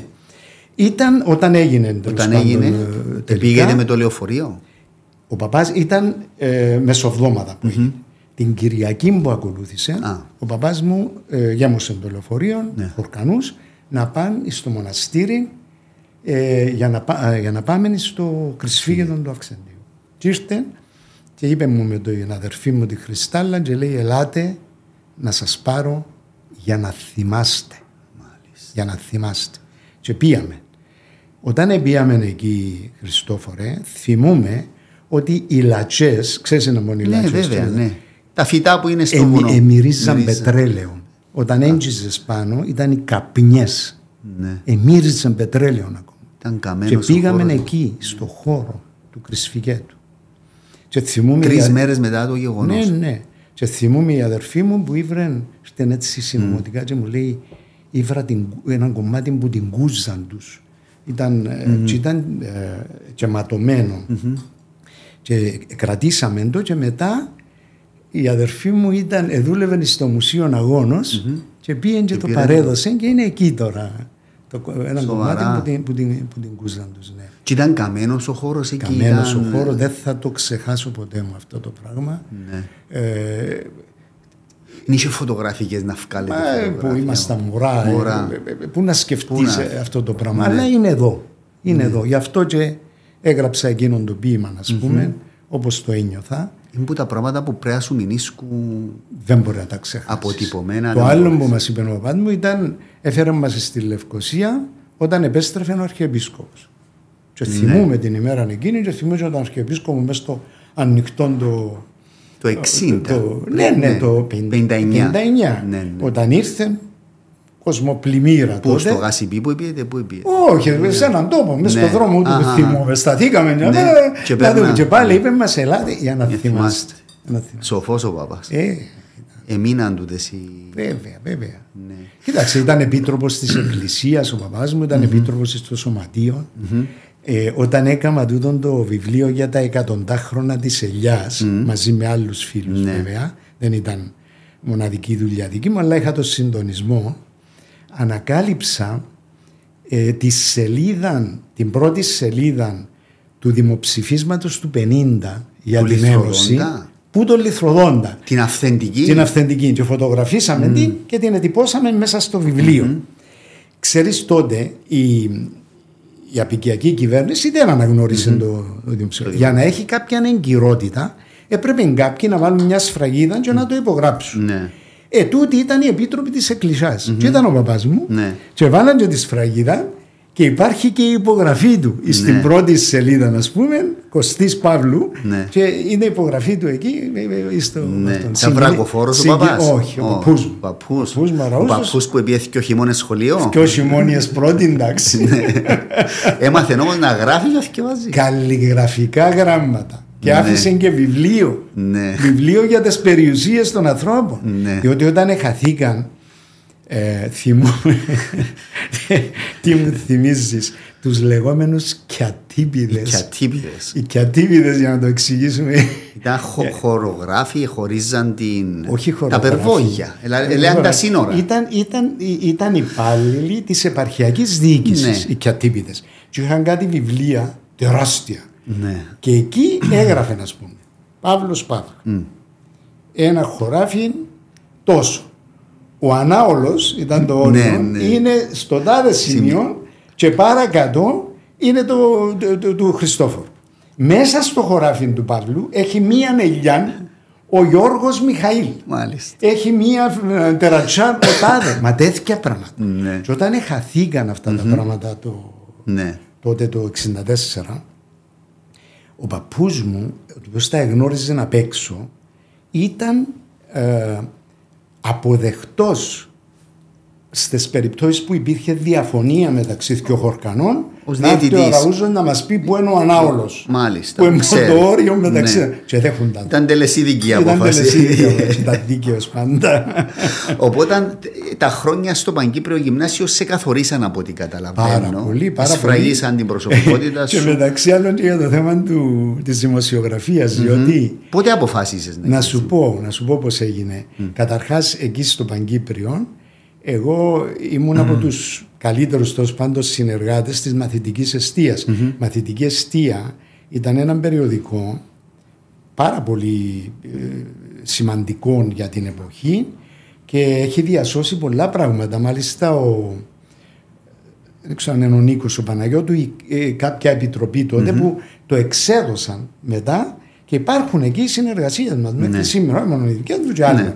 Αλλά εγώ ήμουν τόσο καλός συνεργάτης του που μου έδωσαν τότε το βραβείο Ιωάννου Κυριακίδη το οποίο ήταν για την καλύτερη συνεργασία με, το, με τη μαθητική Ποιος ήταν ο αιστεία. Ιωάννης Κυριακίδης; Ο Ιωάννης Κυριακίδης ήταν ένας... ε, Δάσκαλος της εποχής. ε, ε, ήταν μια προσωπικότητα της Λευκοσίας ο οποίος χρηματοδότησε Α, όπως ήταν και ο- το, το Πούλιον Ναι. ε, στο, στο γυμνάσιο και πολλά άλλα βραβεία. Τότε Ε, εσύ τι διαβάζες, δημοσιογραφικά, εφημερίδες, εννοώ βιβλία. Ο, πάντοτε, Τι, από τι, τι τότε- ήταν τα ρεθίσματα; Από τότε αγοράζαμε κάθε Κυριακή, mm φυλάμε τα λία τα λεφτά Ναι. που κρατούσαμε να πάμε αγοράσουμε το βήμα. Το βήμα των Αθηνών. Παναγία ναι. μου το βήμα για μας Ήταν ήταν... εγκυκλοπαίδεια. Βέβαια, γράφαν τότε ε, ε, σημαντικοί άνθρωποι, ο Θεοτοκάς. Και αν να τζίνα τα... ε, μελετούσαμε τα όλη την εβδομάδα. Ναι. Μετά πήγαινα στη βιβλιοθήκη της Φανερωμένης Είπα, ε, ε, έγραψα τελευταία, πήρε μου μια συνέντευξη ο κουνιος και μου λέει να μαθητής σου. Λέω του η κόρη μου λέει μου, η ελευθερία λέει μου, είσαι σπασματού, Σπασμα. ρε παπά, ναι. λοιπόν, ε, πήγαινα στη βιβλιοθήκη της Φανερωμένης και στη Σεβέριο, Ναι. αλλά στη Φανερωμένη περισσότερο και κάμναμε εργασίες. Εγώ θυμάμαι μια εργασία που έκανα για την αναγέννηση. Ναι. 15 σελίδες. Στο χέρι. Στο χειρόγραφα. Ε, κατάλαβες. Ε, Κάναμε σπουδαία πράγματα τότε. Αναλύαμε σε φέρι. Ε, ε, ε, Ήταν- πρωτάκουστα πράγματα. Ήταν, ναι. Κατάλαβες. Α- Άλλη Ε, μόρφωση. και Άλλα τα δεδομένα. ε, βέβαια, βέβαια. Όμως όταν τέλειωσα εγώ ε, ε, γραφτικά στο Πανεπιστήμιο Αθήνων για νομική. Αυτή ήταν η... Αλλά ε, μου είπαν τότε η οικογένεια ότι κοίταξε να δεις, έμπορο. Μμμ. Δεν μπορείς να πάεις οικονομικά. Οικονομικά. Δεν γίνεται. Πόσα αδερφιά ήσασταν. Τέσσερα. Τέσσερα. Και ήταν να παντρευτεί η αδερφή μου, ήταν άλλες οι προτεραιότητες, εντάξει. Εγώ όμως έβαλα το μέσα μου. Λέω ότι υπάρχει περίπτωση αργά ή γρήγορα θα το πιάω το πτυχίο. Ναι. Λοιπόν, και ε, εκείνη την ημέρα ένας φίλος μου, ο οποίος αυτή τη στιγμή διαπρέπει στο εξωτερικό, είναι ο Σίμος ο σιμεωνιδης καθηγητής ε, με δοκτοράτων του Χάρβαρτ, μοναδική περίπτωση παγκόσμια δηλαδή στο θέμα του διεθνούς ιδιωτικού δικαίου και τελευταία τιμήθηκε και από την Ακαδημία ε, της Κύπρου. Τέλος πάντων, μου λέει ο, ο Σίμος, ρε Παρνολάλη μου, θέλουν ιστοροί κάτι, κάτι υπαλλήλου, υπαλλήλου, να πάεις. Μμ. Πάνω να πάω. Επία, πιάσαμε. Ναι. Έκαμε δοκιμαστικά ή κάτι. Έκανα για- έναν interview. Α, interview. Ναι, ναι, ναι, Και ναι. πιες για την τηλεόραση, είπαμε. ναι, Όχι, πιες- ε, η θέση του τι ήταν για την τηλεόραση, αλλά Ναι. τι ήταν; Τι ήταν; Αγγλικά. Assistant Floor Manager. OK. Και και τη λέξη Ναι. manager. Σπουδαίο Κάμε όνομα του, σπουδαία ναι. θέση. Και πήγα, Τι ήταν το assistant floor manager; Ήμουν βοηθός του floor manager μέσα στο στούντιο. Ναι. Floor manager είναι ο άνθρωπος ο οποίος είναι μέσα στο στούντιο, θα κάνει το sharing του να δώσει το σήμανι στον παρουσιαστή. Φροντίζει, καλή δουλειά Ναι. βεβαίως, αξιοπρόσεκτη δουλειά, αλλά και εγώ ήμουν ο βοηθός του. Βοηθός τύπου. του floor Πολλές manager. φορές κουβαλούσαμε έπιπλα μέσα στο Ναι. στούντιο, αλλά άρπασα. Το Ρίκ είχε ζωντανό πρόγραμμα Παύλο μου τότε. Το Μόνος 68. ζωντανό. Πόσες ώρες ήταν το ζωντανό, και τρει ώρες ήταν. Το Ναι. 68. Ο- Όχι μόνο, ήταν και λίγες μέρες. Ήταν που η ώρα 6 το δίλης, ω η ώρα 11. Ναι. Και ορισμένες μέρες. Ήταν ορι- ε, Δεν ε, ήταν κάθε μέρα. Ναι. Ύστερα έγινε κάθε μέρα. Αλλά οι εκπομπές ήταν όλες ζωντανές. Ναι. Όλα. Ήταν όλα Και ζωντανά. τα θέατρα. Ήταν και ο θεατράκι του Ρίκ τότε, δεν είναι. Βεβαίως. Ναι. Ένα σπουδαίο. Σπουδαία. Τον Εύην τον Με Γαβριλίδη. τον Γαβριλίδη. Άλλη, Ανδρέας Χριστοφίδης. Άλλος δάσκαλος. Άλλος Για δάσκαλος. μας. Ο Γενικός Διευθυντής του ΡΙΚ. Ε, και Προ, η- πρώην Υπουργός Παιδείας. και δεν είναι; ηγέτης μας. Ναι. Ήταν μετέπειτα. Μετέπειτα. όμως, Ναι. Ναι. Κυβερνητικός Ήταν εκπρόσωπος. φωτισμένος άνθρωπος ο κύριος Χριστοφίδης. δεν είναι; Φωτισμένος, άνθρωπος ο οποίος έγραψε μου και το κείμενο για το χρονικό της Κυπριακής Συμφοράς. Το, ευ- το ντοκιμαντέρ που κάναμε στο ντοκιμαντέρ, Το 1974. που έκανα το 75. Το οποίο επίσης να πούμε είναι στο YouTube, όσοι θέλουν Ναι. να το ψάξουν, το χρονικό της Κυπριακής Συμφοράς. Στο Έχει YouTube. πάρει και βραβείο στο Φεστιβάλ Θεσσαλονίκης. Ε, το παρακολούθησα πρόσφατα και με τα μέσα που είχετε τότε. Μαυρό-άσπρο. Μαυρό-άσπρο, ναι. είναι η τηλεοπτική ιστορία. Γι' αυτό σου είπα προηγουμένως που μου λες αποκλείς τον ένα. Δεν έχεις δικαίωμα να αποκλείς. Ξέρεις Χριστόφορο ότι πολλές φορές και εγώ και οι συνάδελφοι μου ενιώθαμε ε, λύπη και εκακίζαμε τους εαυτούς μας όταν επέθαιναν άνθρωποι που είχαν πράγματα να καταθέσουν Και και, να- δεν τους επήραμε συνέντευξη. Ναι. Ναι. Κατάλαβες; Αυτούς τους ανθρώπους έπρεπε όλους να τους πάρουμε συνέντευξεις. Ναι. Όποιοι και αν ήταν. καταγράφουν. Όχι να σκεφτούμαστε τούτον πρέπει να τον πιάω και τον άλλο να μην τον Ναι. πιάσω. Και ξεκινά το 68 τούτη πορεία στο ΡΙΚ, έτσι. Ξεκινά αυτή η δειλά-δειλά. πορεία στο ΡΙΚ, η οποία πάλι ήταν το ΡΙΚ της χρυσής εποχής. Το ΡΙΚ τότε, Χριστόφορε, ήταν μια όαση για την Κύπρο. Ναι. Είχε μαζέψει φωτισμένα πλάσματα. Να σου πω ονόματα. Τον Μιχάλη τον Μπασαρδίν, τον Κυριάκον τον Χαραλαμπίδη, τον Κώσταν τον Σερέζη, ε, τον Εύην τον Ο Σερέζης Καπριδίδη. έκαμε στο ΡΙΚ. Βεβαίως. Πριν πάει στην Ελλάδα. Βεβαίως. Και είχε και την καλερί που μου την άφησε. Και τούτον έχει Ναι. ωραίες ιστορίες τότε που την έκαναμε ε, μπουάτ ουσιαστικά Ναι. και γίνονταν οι μεγάλες συζητήσεις που ήρθαν και ο Κληρίδης που είπαν για πρώτη φορά Στην Αργό. Βεβαίως για Ναι. την, ε, διζωνική, Ομοσπονδία, Για την ναι. Ομοσπονδία τότε. Λοιπόν, όλοι αυτοί οι άνθρωποι, ε, ε, ε, καλλιτέχνες, ε, ε, ζωγράφοι, ποιητές, όλοι αυτοί οι άνθρωποι ήταν εκεί. Ήταν ένα Εκεί στην φυτόριο. κατίνα του ΡΙΚ ήταν μια πανδεσία το Εντιαμε που που είναι τώρα. πιούμε τον κα- Ναι. Ναι, Πώς ναι. είναι τώρα, Τζάμε; Βεβαίως, βεβαίως. Τα κτίρια, Τα κτίρια που της ήταν από την εποχής. εποχή της απεικιοκρατίας. Ναι. Στην τηλεόραση πότε ευκήγες πρώτη φορά να πεις Στην δελτίο; τηλεόραση πρώτη φορά, α, πολύ αργότερα. Και μάλιστα στο σύντομο δελτίο ειδήσεων. Μετά την εισβολή. Μετά την πολύ εισβολή. μετά την εισβολή. Ναι. Τα πρώτα μου, τα πρώτα μου ε, ρεπορτάζ τα έκανα μετά το. Μετά το Παύλο μου, εσύ όταν έγινε το πραξικόπημα αν ήσουν στο ΡΙΚ; Όχι. Εν ήσουν; Όχι. Όταν έγινε το πραξικόπημα ήμουν με άδεια στο Λιθροδόντα. 15 του Και Ιουλίου. φυσικά δεν έπια πάνω διότι πήγες. κινδυνεύαμε. Πότε πιες μετά το... Δεν μετά την- έπια. Κατατάγηκες στο στρατό. Πιάσε κατατάγηκες στο στρατό. ναι. Και πολλοί είπαν μου είσαι πελός, ε, να σκοτωθείς, αλλά Να πούμε ότι ήσουν τον τεθωρακισμένο στην μάλιστα, ε, στρατιωτική μάλιστα, σου μάλιστα. θητεία. ήμουν στην 23 ΕΜΑ, Ναι. την πιο ε, ισχυρή μονάδα. Ήταν επί Χούντας που υπηρετήσε. Βέβαια. Πώς ήταν η κατάσταση στο στρατό. τότε; Τρομερή. Ήταν τρομερή. 67 που έγινε το πραξικόπημα, δεν θα ξεχάσω. Ε, εγώ δεν έγινα αξιωματικός, παρόλο που μου ήμουν Προσοντούχος. αριστούχος και- Ναι, τέλος ναι. πάντων. Ε, Για, το, για τα πολιτικά φρονήματα. Ήσασταν μακαριακή οικογένεια Ναι, εσείς. ήμασταν, Ναι. είμα- ήμασταν μακαριακοί και δεν μας, δεν μας έκαναν βέβαια και κάναμε άλλους που μετά θυμούμε ότι ε, και ο διοικητής μας έβαλε με μένα να διαβάζω διάφορα πράγματα Ναι. ή να κάνω τη λεγόμενη διαφώτιση, Ναι. κάτι ηλίθια εκεί που- που μας στέλναν τότε. Τέλος πάντων, αλλά θα ξεχάσω το 67 όταν έγινε το, το κίνημα του βασιλια και απέτυχε, βέβαια Απέτυχε. και σηκώθηκαν και έφυγε. Ναι. Εντελώς απροετοίμαστον κτλ. Και θυμάμαι τον διοικητή μας, τον Παπουτσίν, ένας Ναι. εξαιρετικός Πελοποννήσιος, ο οποίος μετά ε, συμπεθέρεψε με την Κύπρο που τα παιδιά του μαντώστηκαν εδώ και ήρθαν και τηλεφώνησαν κτλ. Τέλος πάντων, αγάπαμε με πολλά. Ε, παρόλο που δεν κατάλαβε, διά, κάθε μου εγώ διάβαζα. Ξέρω εγώ. Όπας. Απάντα το. θα απάντα το το. διακόψουμε σήμερα. Βεβαίως, βεβαίως, απάντα το. Δεν έχει πρόβλημα. Λοιπόν και κάτι επίγου. Χάρη μου, κάνω μια συνέντευξη. Ας σε πάρω μετά, ας σε πάρω μετά. Να σε πάρω, ναι, ναι, γεια, γεια, γεια. Λοιπόν, να το κλείσω. Δεν έχει πρόβλημα. Βάρ' το στο silent, Παύλο. Βάλα μου. το στο site. Δεν έχει πρόβλημα. Λοιπόν, τι, τι, που ήμασταν. Για Α, στο το- στρατό.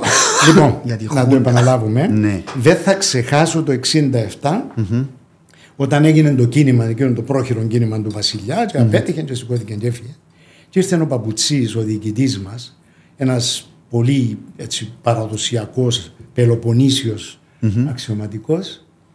Αγάπαμε και ε, τέλος πάντων έβλεπε που διάβαζα εγώ για να δω εξετάσεις για το, για το πανεπιστήμιο και ε, δεν τα καταλάβαινε μερικά. Ναι. Τι είναι αυτές οι ιδέε που διαβάζεις; Ναι. Αυτά τα σοσιαλιστικά λέμε. Ναι. Λοιπόν, και ήρθε μέσα και μου λέει εμένα τώρα του, ήμουν λοχεία. Ναι. Και τώρα ρε λοχεία, εγώ τι κάνω, μου λέει. Βλέπεις τη φωτογραφία του Βασίλεια. Τι κάνω, ρε, την κατεβάζω; Διχασμένος ο ναι. να μου λέει εμένα. Και είναι ο ψημένο ο άνθρωπος. Σου 18 χρόνων. 18, να του πω είναι να μπορεί να κάνει. Αν θα κατεβάσει το πορτρέτο του βασιλιά. Mm-hmm. Κατάλαβες. Ναι. Δηλαδή, ζήσαμε όλα αυτά τα πράγματα. Ναι. Επίση. Υπήρχε καταπίεση η ανελευθερία τότε στο στράτευμα; Κοίταξε, ε, ε, εμείς ήμασταν μια μονάδα επίλεκτη ναι. και ήμασταν μισοί Ελλαδίτες, μισοί Κύπροι.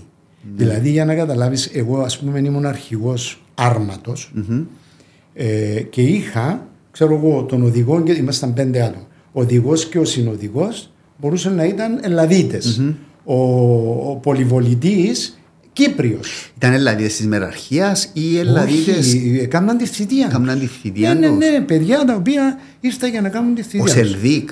Όχι, όχι. όχι ήταν οι, οι επιπλέον που ναι. υπήρχαν ναι. τότε. Ήταν πριν να φύγει η μεραρχία, η μεραρχία από την Ναι, Κύπρο. η μεραρχία μετά που έφυγε. Μετά έφυγε το 67. Ναι. Μετά που έγινε η Κοφίνου. Ναι. Ήταν, μετά την Κοφίνου. Πρόκειται ναι. να πάμε κι εμείς για να. Τότε αρχηγός της Εθνικής Φορά ήταν ο Γρήβα. Ναι. Ναι, ναι βέβαια. Ναι. Ήρθε το 1964 τον... Ναι, βέβαια. Και μετά έφυγε όταν έγιναν τα, ναι, ναι, όταν τα γεγονότα. Ανακλήθηκε με την μεραρχία με τον Παπανδρέου. Στην ναι. Τηληρία. Ναι. Συγγνώμη, όχι, δεν είναι ο Παπανδρέου. Είναι επί Χούντας που έφυγε η μεραρχία. Ναι, ναι, ναι, ναι, ναι σωστά. σωστά. Ήρθε επί Παπανδρέου, αν δεν κάνω λάθος. Η Γεωργίου Παπανδρέου το 1964. Ε, υποτίθεται ήρθαν, ε, ναι, ήρθαν, ήρθαν τότε για να, για να ηγηθεί της Άρα δηλαδή έζησες εκείνη την περίοδο και το 1974 επίες έλαβες μέρος στις μάχες του Τσάους. Μάλιστα, ναι. Είχα καταταγή στην Κιθρέα mm-hmm. και μάλιστα ήταν η στιγμή που βομβαρδίσαν εκεί πέρα. Ε, θυμούμε που έπεσε μία βόμβα mm-hmm. ε, πολύ κοντά μας και φωνάζαν οι γυναίκες γιατί άρπαξαν και φωτιά. Φαίνεται ήταν εμπριστικοί mm-hmm. και πήγαμε να βοηθήσουμε. Ε, μας είχαν κάτω από τα λεμονόδεντρα και τις πορτοκαλιές άοπλους. Όταν δεήσαν κάποια στιγμή να μας γράψουν και να δούμε να μπορούμε να κάνουμε, εμένα έδωσαν μου ως αρχηγό ομάδας ναι. έναν ε, κυνηγετικό όπλο. Κυνηγετικό Μάλιστα το οποίο κρατούσα για, για, για, για αρκετή ώρα μέχρι μετά που οργανώθηκε ένας λόγος υπό τον Στέλιον τον πεταση και έγινε η επίθεση προς την ε, Επιχώ ε, δίπλα και μετά έγινε η κατάληψη του Τσάους όχι ολόκληρου, τα τρία τέταρτα του τσαους Και μετά εγώ ήμουν μέσα στο Τσάους μέχρι τις 14 Αυγούστου που έγινε η δεύτερη φάση της εισβολής. Μάλιστα έμενα σε ένα στρατόπεδο των Τούρκων ναι. που το είχαν εγκαταλείψει. Είχες επαφή με το ΡΙΚ τότε, με τις ειδήσεις. Είχα επαφή, όχι με το ΡΙΚ, ναι, τίποτε, διότι τίποτε. ήταν η πραξικοματική κυβέρνηση. Ναι, ε, ναι ήταν ως τις 20 του Ιούλη, Παύλο μου. Μετά, όταν ξεκίνησε η εισβολή. Όχι, όχι, όχι. Ο, Πώς το λέμε, ο, ο Σπύρος ο Παπαγεωργίου ναι. έμεινε εκεί και στη δεύτερη εισβολή πολύ αργότερα έφυγε. Βέβαια, και πολύ αργότερα ήρθε ο, Χριστοφίδης. Με, με απέτηση δική μας, εκ των υστέρων. Αλλά ναι. αυτό έγινε αρκετέ εβδομάδες μετά. Μάλιστα. Λοιπόν, όταν εγώ ε, ε, πήρα άδεια ε, μια ημέρα και πέρασα από το ΡΙΚ, ε, τους είχαν όλους μαζεμένους μέσα στο μεγάλο το στούντιο και τους εμίλαν ο Σπύρος ο Παπαγεωργίου. Όταν είδα την κατάσταση εκεί πέρα, Έφυγε. Σκοταφείο. Και έφυγε. Και πήγα πίσω στο στρατόπεδο και έμεινα εκεί. Ε, όταν έγινε, έσπασε η γραμμή της Μιάμιλια, εφύγαμε κακήν κακός. Εκεί έζησα, ε, Χριστόφορε, την ε, σύγχυση, τη διάλυση, την έλλειψη ηγεσίας, την εγκατάλειψη και το γεγονός ότι μόνον τυχαία μπορούσε είτε να σωθείς είτε να σκοτωθείς είτε να σε πιάσουν δηλαδή. Αυτά τα πράγματα τα έχω καταγράψει στο βιβλίο Μνήμη και τιμή πεσόντες και αγνώμενοι του λιθροδοντα Μάλιστα σήμερα ετέλειωσα και έναν άρθρο το οποίο έστειλα στο Φιλελεύθερο και θα δημοσιευθεί προσεχώς ίσως μέχρι να, μεταδοθεί αυτή ναι. η συζήτηση ε, που, που λέει ακριβώς ποια ήταν η κατάσταση στην εθνική φρουρά πριν στο πραξικόπημα και στη διάρκεια των δύο φάσεων των εισβολών.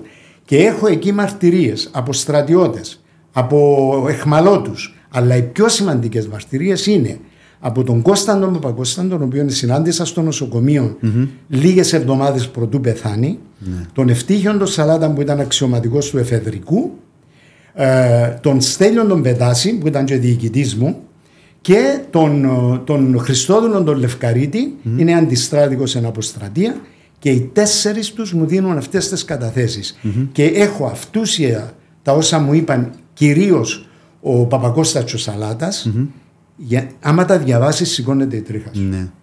Ήταν οι άνθρωποι στην πρώτη γραμμή. Ήταν στην πρώτη γραμμή. Ε, Παπαγώστα τα κατέγραψε και στην ανεμοδαρμένη πορεία. Εμιλούσαν, εμιλούσαν με τον διοικητή και του έλεγε Μα πού είσαι, ρε παιδί μου; Ε, πού είμαι, του λέει ο Σαλάτας, εκεί που με στείλετε. Στον ε, Άγιον Ερμόλαον, στο ε, Καραβάν. Εσείς πού είσαστε, στην Ευρύχου, λέει. Καλά, στείλετε μας εδώ και δεν ξέρετε πού βρισκόμαστε. Τέτοια πράγματα. Μας είπε προχτές και ο Πόλη ο Πολυβίου όταν, όταν επέστρεψαν από τη Γενέβη, τις 14 του Αυγούστου και πήγαινε ο Κληρίδης τότε στον αρχηγό της Εθνικής Φρουράς που ήταν παρόν και ο Πολυβίου, του είπε ότι είναι τελειωμένη η κατάσταση. Δεν μπορούμε να κάνουμε τίποτε. Του είπε ο Καραγιάννης, δεν μπορούμε να αντιδράσουμε. Ήταν αποτέλεσμα της προδοσίας του. Απόλυτης προδοσίας. Ε, Χριστόφορε, όταν έφυγα από το Τσάος, είχα και το αυτοκίνητο μου εκεί ε, και καλά να μην τα προσωποποιούμε τα πράγματα πώς έτυχε να φύγουμε. Ναι. Είπα σου, ήταν τυχαία τα πράγματα. Έφυγε ο Λουχαγός ναι. Ξέρω και το όνομα του. Ε, μείναμε μόνοι μας. Και φύγαμε κάποια στιγμή. Πόσα παιδιά ήταν εκεί, πόσοι στρατιώτες; Ήμουν εγώ, έμεινα μόνος μου σε έναν uh, χαράκωμα mm-hmm. με ένα, έναν παιδί, ένας στρατιώτη. Μάλιστα δεν ήξερα ούτε το όνομα του παιδιού. Έστειλε μου μετά χαιρετίσματα γιατί ή τα είχε χάσει ναι. τέλος πάντων το παιδί. Εγώ αισθάνομαι κάπως, επειδή ήμουν και βαθμοφόρος, ότι είχα παραπάνω ευθύνη κατά κάποιον τρόπο. Και πήρα τον άνθρωπο, επίαμε. Θυμούμαι ότι μέσα στο αυτοκίνητο μου εμπήκαν 7 στρατιώτες, ο ένας πάνω στον άλλο. Ευκήκαμε που τζαμέ, ευκήκαμε στον κύριο δρόμο ε, Λευκωσίας Αμοχώστου και εκεί Χριστόφορε έζησα και είδα σκηνές μικρασιατικής καταστροφής. Η φυγή των Αμοχωστιανών. Τράκτορ, όχι των Αμοχωστιανών, των άλλων Τώρα. περιοχών. Ναι. Που την Κυθρέα, που την Μια Μηλιά κτλ.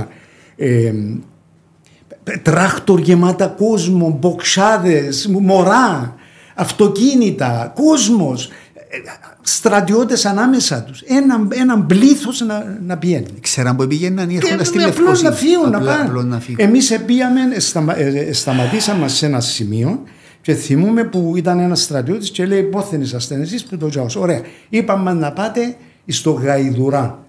Ε, Νέα Σπάρτη μετανομαστηκε mm-hmm. και θα γίνει εκεί η συγκρότηση του, του τάγματος. Εντάξει. Εξεκίνησα εγώ, αρκέψα φωνές οι, οι άλλοι λαός κοπέλια, ακούτε να δείτε. Λέει μου ένας να φύγουμε να πάμε που δαμε, ξέρω ένα δρόμο να πάμε στην Άσσα, στη Λύση, και όπου να φύγουμε. Λέω τους, ακούτε να σας πω. Εγώ είχα την μανία να είμαι νομοταγής ναι. και αυτές. Το κοπέλια δεν έχει διατάγες αυτή τη στιγμή. Ο καθένας κάνει ό,τι θέλει. Εμένα η απόφαση μου είναι να πάω από εδώ. Να πάω τζαμέ που μας είπαν και ό,τι είναι. Όποιος θέλει να κατεβεί, ας κατεβεί. Όχι, να έρθουμε μαζί σου. Μετά, Χριστόφορε, μάθαμε ότι ε, μια, ε, ένας, μια ύλη αρμάτων η μια ύλη αρμάτων ήρθε από τη μια μίλια προς το Τσάο. Έτσι. Ναι. Οι άλλοι επίεν προς την λύση, την Άσσα, την Βατιλίντζα, τη λύση και έγιναν τζίνα τα κακά στην Άσσα. Mm-hmm. Αν επιέναμε από εκεί ήταν να πιάσουν. Γι' αυτό σου λέω ναι. τυχαία ζήσαμε. Όχι μόνο εγώ. Πολλοί. Και πήραν μας εκεί, ε, ε, σύντομα να σου το πω, ναι. ε, ε, μετά εφίαμε και πήγαμε στο Βαρόσι και θυμούμε, εφίαμε η ώρα δύο το πρωί από την Αμοχωστό 2 το πρωί της επομένης, της 15η Αυγούστου. Και θυμούμε που είδα την αμόχωστο βομβαρδισμένη έρημη, επίαμε στο στρατόπεδο των Εγγλέζων, στις βάσεις των Εγγλέζων, απέτησαν να φύγουμε τα όπλα, να τα βάλουμε ούλα χήμα σε ένα φορτηγό, το φορτηγό να πάει παραλιακά, έξω από τις βάσεις, συγγνώμη, Ναι. και εμείς να περάσουμε να πάμε προς τη Λάρνακα. Άοπλοι. Άοπλοι. Εγώ θυμούμαι ότι άφηκα τα όπλα στο παγκάσιο του αυτοκινήτου, εν το ελέξαν και πήγαμε. Και πήγαμε εκεί πρωινές ώρες και δεν θα ξεχάσω που είχα το ραδιόφωνο του αυτοκινήτου και ακούσαμε τον Καραμαλή να λέει ότι η Κύπρος κοίται μακράν. Και νιώσαμε πλέον την Αφημένη. απόλυτη Ναι. απογοήτευση. Την απόλυτη απογοήτευση. Ναι. Σαν να χάνεις τον κόσμο κάτω από τα πόθηκες. Κάτω από τα πόσκες. Απογοήτευση, λύπη, ε, ε, ε, όλη είναι εκείνη την κατάσταση. Και μετά άρκεψες να ρωτάς, ο τάδε γλίτωσε, ο τάδε γλίτωσε. Και πάω στο χορκό μου και ανακαλύπτουμε να πούμε ότι πόσοι πιαστήκαν εχμάλωτοι, πόσοι ήταν αγνοούμενοι. Μια μεγάλη ομάδα πάλι τυχαία ευρεθήκαν στην ε, Βόνη, σε ένα σπίτι και πιάσαν τους Τουρκογιού, ήταν 38 άτομα και σκοτώσαν. Ανακαλύστατουν τα πράγματα συχνά στη μνήμη σου. Ε, Βέβαια, τούτη μα την μπορείς ιστορία. να τα ξεχάσεις. Δεν μπορείς. Χριστόφορε. Μπορώ να ξεχάσω όταν ήμουν μες στο αυτοκίνητο και πήγαινα προς την Κυθρέα και έβλεπα απέναντι μου το- τους αλεξιπτοδιστές που κατεβαίνουν. Μα πέ τέσσερα πολυβόλα να είσαι σε ρίφκες τους όλους κάτω. Εάν λειτουργούσαν, όπως μου είπε και ο Παπακώστας της Στοιχειοδός, Ελλάδας, ναι. εάν λειτουργούσαν τα πολυβόλα που είχαμε, τα, οχυρωμένα, πενταδάχτυλο. τα οχυρωμένα που τα είχε κάνει ο Γρήβας, τότε, για να είμαστε και Στον δίκαιοι. πενταδάχτυλο, ναι. Ε, Βέβαια, όχι μόνο στον πενταδάχτυλο, εκεί στην αχεροποίη του και παντού. Με, κατευθυνόμενα προς την περιοχή που υπέθεσαν ότι μπορούσε Να γίνει απόβαση. εισβολή. Δεν θα πετύχαινε η απόβαση. Και ήταν να φάει ένα μεγάλο γκάζον η Τουρκία. Αλλά να ήμασταν και ενωμένοι, αφού ε, ε, φοάσουν να κοιτάξεις πίσω σου, να μην ε, κατάλαβες. Αυτά τα πράγματα. Τού- Τούτα τα πράγματα που, που περάσετε η γενιά και το γράφεις και μέσα στο, στα κείμενα σου τούτο για τις γενιές ήσασταν η γενιά που ζήσατε την ανεξαρτησία αλλά μετά ζήσετε και τον πόλεμο και την καταστροφή που έφερε. Βέβαια. Μπορεί να γίνει στη ψυχή σας τούτο που είπε ο Θοδωράκης να συγχωρήσουμε. Δηλαδή να συγχωρήσουμε τους Τούρκους, να συγχωρήσουμε, να συγχωρεθούμε μεταξύ μας. Δηλαδή μπορεί να γίνει τούτη η διαργασία. Ασφαλώς, Χριστόφορε. Ασφαλώς. Εγώ ειλικρινά σου λέω, δεν ένιωσα ποτέ Εχθρά. ότι οι Τουρκοκύπροι Ναι. ήταν εχθροί μας. Χωρίς να ανήκω στο Αγγέλ, και Ναι. σύνταση θύματα κτλ. Ναι. Δεν είναι. ε, ε, Δηλαδή, πρέπει να μελετούμε την ιστορια Δεν μπορεί να βλέπουμε τα γεγονότα επιφανειακά. Η ιστορία διδάσκει. Και όταν μελετήσεις την ιστορία θα δεις ότι το κυπριακό πρόβλημα δεν ξεκίνησε έτσι ξαφνικά. Ναι. Έτσι. Είναι το αποτέλεσμα των επιλογών της δεκαετίας του 50 των λαθών που έγιναν το 50 όταν έγινε ε, η σύσκεψη στο Λονδίνο Η διασκεπτική. και ε, δυστυχώς όχι η διασκεπτική Ποια; όχι όχι στο Lancaster House Α, ο- όπου οι έγιναν διδασ- οι ήταν οι συμφωνίες. τριμερείς, Ναι. οι τριμερείς στην οποία τότε ο Αρχιεπίσκοπος έλεγε στην ελληνική κυβέρνηση μέμπατε και πήγαινε η Ελλάδα και έγινε η Τουρκία για πρώτη φορά μέρος Ναι. του προβλήματος που ήταν εκτός βεβαίως και με την καθοδήγηση των Εγγλέζων η Τουρκία χάραξε την πολιτική της από το 56 Ναι, αλλά τότε ο Μακάριος επίεζε, με τον Νιχάτερ επίεζε την, την Ελλάδα τότε. Ο Μακάριος να κάνει προσφυγή στα Ηνωμένα Έθνη. Σωστό. Αναγκάστηκε να κάνει την προσφυγή, η οποία στο τέλος αποσύρθηκε να θυμούμε καλά. Δηλαδή και εμείς δεν διαβάζαμε σωστά το διεθνές περιβάλλον. Τώρα είναι να μου πεις, ε, κρίνω με τα σημερινά δεδομένα. Αλλά δεν ήταν προφανές ότι η Αγγλία ήταν να καλέσει την Τουρκία και να βάλει μες στο παιχνίδι. Κοίταξε, ε, ε, Χριστόφορ, καλά το είπες ότι βλέπουμε τα πράγματα εκ των υστέρων. Ναι. Πρέπει να δούμε τα δεδομένα της εποχής. Τελειώνει ο δεύτερος παγκόσμιος πόλεμος. Υπάρχει η υπόσχεση της Αγγλίας ελάτε, πολεμήστε Σωστά. μαζί μας Σωστά. και θα δικαιωθείτε μετά. Ναι, σωστό. Όχι μόνο δεν δικαιωθήκαμε, αλλά ακούσαμε από τον Χόπκινσον το ουδέποτε. Ουδέποτε. Μετά.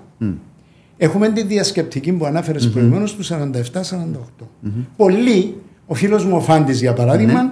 που θυμούμαι ότι μου έφερνε τα βιβλία του ε, και μου ζήτησε να τα διαβάσω μια δεύτερη ναι. φορά και έκανα διορθώσεις και τα λοιπά στα ε, γλωσσικά. Ήταν καλός μου φίλος ο Φάντης, που θεωρεί ότι ήταν μια χαμένη, χαμένη ευκαιρία. ευκαιρία. Και πολλοί άλλοι το θεωρούν. Ναι.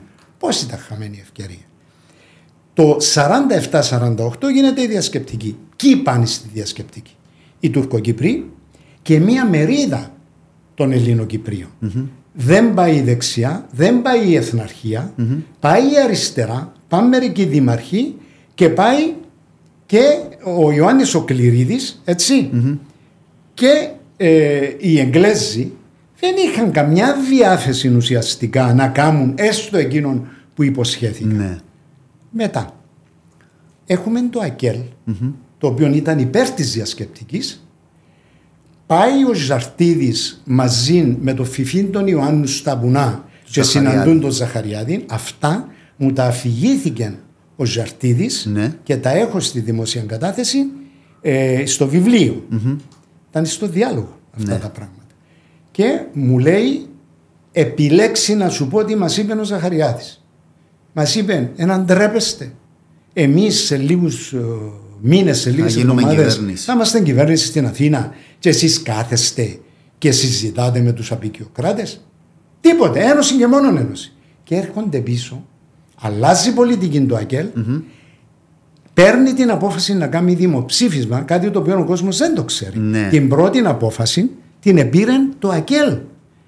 Έρχεται μετά δυναμικός ο Αρχιεπίσκοπος ως κοιτιου από την Αμερική αναλαμβάνει την εθναρχία, μπαίνει μπροστά και κάνει η εθναρχία το δημοψήφισμα του 50 για ένωση ναι. και μόνο ένωση. Τότε το ΑΚΕΛ με ηγέτη τον Εζεκίαν Παπαϊωάννου, άκου το αυτό, διότι δεν το ξέρει πάλι ο κόσμος, έκαμνε εκδηλώσεις για την 25η μαρτιου με ομιλητή τον Εζεκία και μίλαν για τον προαιώνιον πόθον της Ένωσης της Ήταν Κύπρου την Ελλάδα. ναι. Το 1959 όταν υπογράφτηκαν οι συνθήκες πάλι έχω ε, εκπομπή και έχω και άρθρο στο φιλελευθερο τι έγινε στο Lancaster House. mm Ποιοι ήταν εναντίον των συμφωνιών της Ζηρίχης. Ο Λισαρίδης. Ο Λισαρίδης, ο, ο Τάσος ο, ο Παπαδόπουλος ως εκπρόσωπος του γριβα που ήταν εκεί, οι δήμαρχοι οι αριστεροί και ο Ζαρτίδης που ήταν εκπρόσωπος της αριστεράς. Ήταν πέντε άτομα. Ναι. Εντάξει. Έρχονται πίσω, κάνει συνεδριακή απόφαση το ΑΚΕΛ το 59 και λέει ότι οι συμφωνίες Ζηρίχης Λονδίνου είναι ο ενταφιασμός της Ένωσης. Ναι. Και συνεργάζεται το ΑΚΕΛ με τότε. Με τον Ιωάννη Εγκληρίδη. Με τον Ιωάννη, όχι μόνο. Και με το ΚΕΚ του Δέρβη, mm-hmm. τους δεξιούς. Ναι. Ο οποίος Δέρβης, φωτισμένο μυαλό και εκείνος, ναι. είχε μπει του Αρχιεπισκόπου εκεί, αν δεν τα υπογράψεις, να, να τα υπογράψω εγώ. Ναι. Το ίδιο είπαν τους Μητροπολίτε, οι οποίοι ήρθαν μετά και κατηγορούσαν τον Αρχιεπίσκοπο. Ναι. Και έρχονται πίσω και κατηγορούν τον Αρχιεπίσκοπο ως επίορκο, ως. Ε, ναι, τα γνωστά. Ναι, τα γνωστά. Βεβαίως ο Αρχιεπίσκοπος ουδέποτε πίστεψε mm-hmm. δυστυχώς και όχι μόνο ο Αρχιεπίσκοπος, να μην το αφορτώνουμε όλα ναι. του Αρχιεπισκόπου, ούτε ο Κληρίδης, ούτε ο Τάσος, ούτε ο Ιορκάτζης, κανένας. Ούτε τούτοι επιστέψαν. Δεν επιστέψα στην, ούτε στην, ο Κληρίδης. Στην ανεξαρτησία. Και θα σου πω, θα σου πω μετά. Σαν για τα 13 σημεία ήταν εναντίον ο Κληρίδης να δοθούν. Πώς θα μου τα πω, ε, Το γράφεις στην κατάθεση. Όχι. Γράφει ότι ήταν οι σημειώσεις πάνω ναι. στο περιθώριο ήταν του Κληρίδη και του, του Βρετανού του είπα το αρμοστή. Ναι. Έτσι πήγαινε καμιά φορά ο Κληρίδης μεν το κάνεις. Ναι. Ούτε ευκήκε δημόσια. Μα μπορούσε Παύλο να πει το αρχιστή. Ε, ε, μα ο ένας δεν μπορούσε. Ο άλλος δεν μπορούσε. Στην τότε εποχή μπορούσε κάποιος να πει του, του αρχιεπισκόπου μην Ήταν δύσκολο. Ήταν, ήταν δύσκολο. Ε, αποφάσιζε και μόνος του και θα εσύμενε το τέλος του. Το τέλος του. Ναι. Όμως, όμως να μην ερχόμαστε εκ των υστέρων mm-hmm. και να λέμε έχουν όλοι ευθύνη ναι, ναι, και να το ολοκληρώσουμε ναι. αυτό το πράγμα. Να, να πω και λόγια ναι. παραπάνω, είπα σου για τον Δέρβη ναι.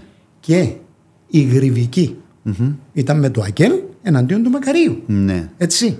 Γι' αυτόν εγώ μιλώ για αξιοπιστία για όλους. Ναι. Είπα σου προηγουμένως για τον Κληρίδη, τώρα ναι. σου για το Αγγέλ. Ναι. σου πω και για τους άλλους. Λοιπόν, και ο Γρίβας, άλλον άγνωστον το λέει πολύ, πολύ σωστά ο, ε, διαβάζω τελευταία ξανά τον Άγγελων των βλαχων και επίσης ο Μάριος ο Θρασιβούλου στο βιβλίο του Να τον έχω φιλοξενούμενο την άλλη να εβδομάδα. το φέρεις, αξίζει τον κόπο. Παρόλο που υπάρχει έτσι σε μια τάση να τα φορτώνουμε όλα του μακαριού, πρέπει να είμαστε αντικειμενικοί Ναι. και να λέμε σωστά τα πράγματα. Βάση περιπτώσει. Ο Γρίβας, είπαμε, η Γρυβική επία με τον Ιωάννη τον Κλήρα αντίον του Αρχιεπισκόπου. Ναι, Ο Γρίβας τι έκαμε; Έκαμε δήλωση υπέρ του Μακαρίου. ναι. Αυτά τα αλλοπρόσαλλα. Και μετά είστε στην Κύπρο για να πετύχει Και την σκότωνε, ένωση. Ε, σκότωνε Για να κάνει και την ανατείνασε ένωση. αστυνομικούς τύπου. Απήγαγε το, το γέριμο το. Πώς το λες, τον, ε, τον Υπουργό, το Βάκη. Το Βάκη. Ε, Κατάλαβες; Και τα λοιπά. Λοιπόν, είπες προηγουμένως για τον Κληρίδη. Ναι. Εντάξει. Ο οποίος Κληρίδης είχε την τόλμη τότε να βάλει και ψή μετά που αρκέψαν να σκοτώνουν κόσμο και αρκετοί ήταν Ναι, βάλε του- το στη Βουλή. του ενιαίου. Λοιπόν, ε, Τον καταδικάσει ως κοινό δολοφόνο. κοινό δολοφόνο. Ναι. Μετά όταν επέθανε ο Κληρίδης, ο, ο, όταν, συγγνώμη, όταν επέθανε ο Γρήβας, Ευκάλαμε ψήφισμα στη Βουλή Άξιος α- της πατρίδος. αξιοντέκνο της πατρίδος. όλοι τους. Όλοι τους, ναι. Πριν που τούτο, το 67 αγαπητέ μου, υπήρξε ψήφισμα της Κυπριακής Βουλής. Ομόφωνων. Με πρόεδρο τον Γλάφκον Κληρίδη. Τι ψήφισμα; Κάτι- Ένωση της Κύπρου με την Ελλάδα. Ναι, Το 67. Δηλαδή διάλυση του Κυπριακού κράτους. ναι. δεν επίστεψαν στην Κυπριακή Δημοκρατία. Και αυτό είναι το μέγα λάθος μας. Μάλιστα. Αυτό που μας κρατά μέχρι σήμερα ευτυχώς. Αυτή είναι η δύναμή μας. Ναι. Αλλά να μην έρχονται και κάποιοι συμπατριώτες μας και να τα φορτώνουν όλα σε μας. Ναι. Και να λένε ότι εμείς φταίμε για όλα. Οι Τούρκοι ο Κυπροί το ίδιο έκαναν. Ούτε αυτοί επίστεψαν. Το, το πλοιάριο Ντένις, το οποίο έφερνε όπλα Τα στην όπλα. Κύπρο, πότε το πήραν; Ναι. Πριν γίνει η ανακήρυξη της ανεξαρτησίας. Εφέραν όπλα από πριν. Το κάνουμε τους στην Διότι μου αφορμή είπες όμως, και προηγουμένως Παύλο, με με, το τους πραξικόπημα. Τουρκοκύπρου. Άμα μελετήσεις, αγαπητέ μου χριστοφορο τα έχω καταγράψει έναν προς έναν σε μια απάντησή μου προς το φίλο μου τον Κουμουλίνη στον πολίτη που έγραψε ε, ότι για την Τουρκοανταρσία, ότι Ναι. κακώς τη λέμε Τουρκοανταρσία. Και έρευκε τα ούλα στη δική μας την πράγμα. Και του, του απαρίθμησα έναν προς έναν πώ συστηματικά οι Τούρκοι από το 1956 με βάση το σχέδιο του Νιχάτεριμ, τη γραμμή που αγωνίζει, συστηματικά Ε, ε, ε, Εργάζονταν προς τη διχοτόμηση. ακριβώς. Τούτον που εισηγεί το Αχιλέας Δημητριάδης να κάνουμε μια επιτροπή αλήθειας, εσύ είσαι υπέρ.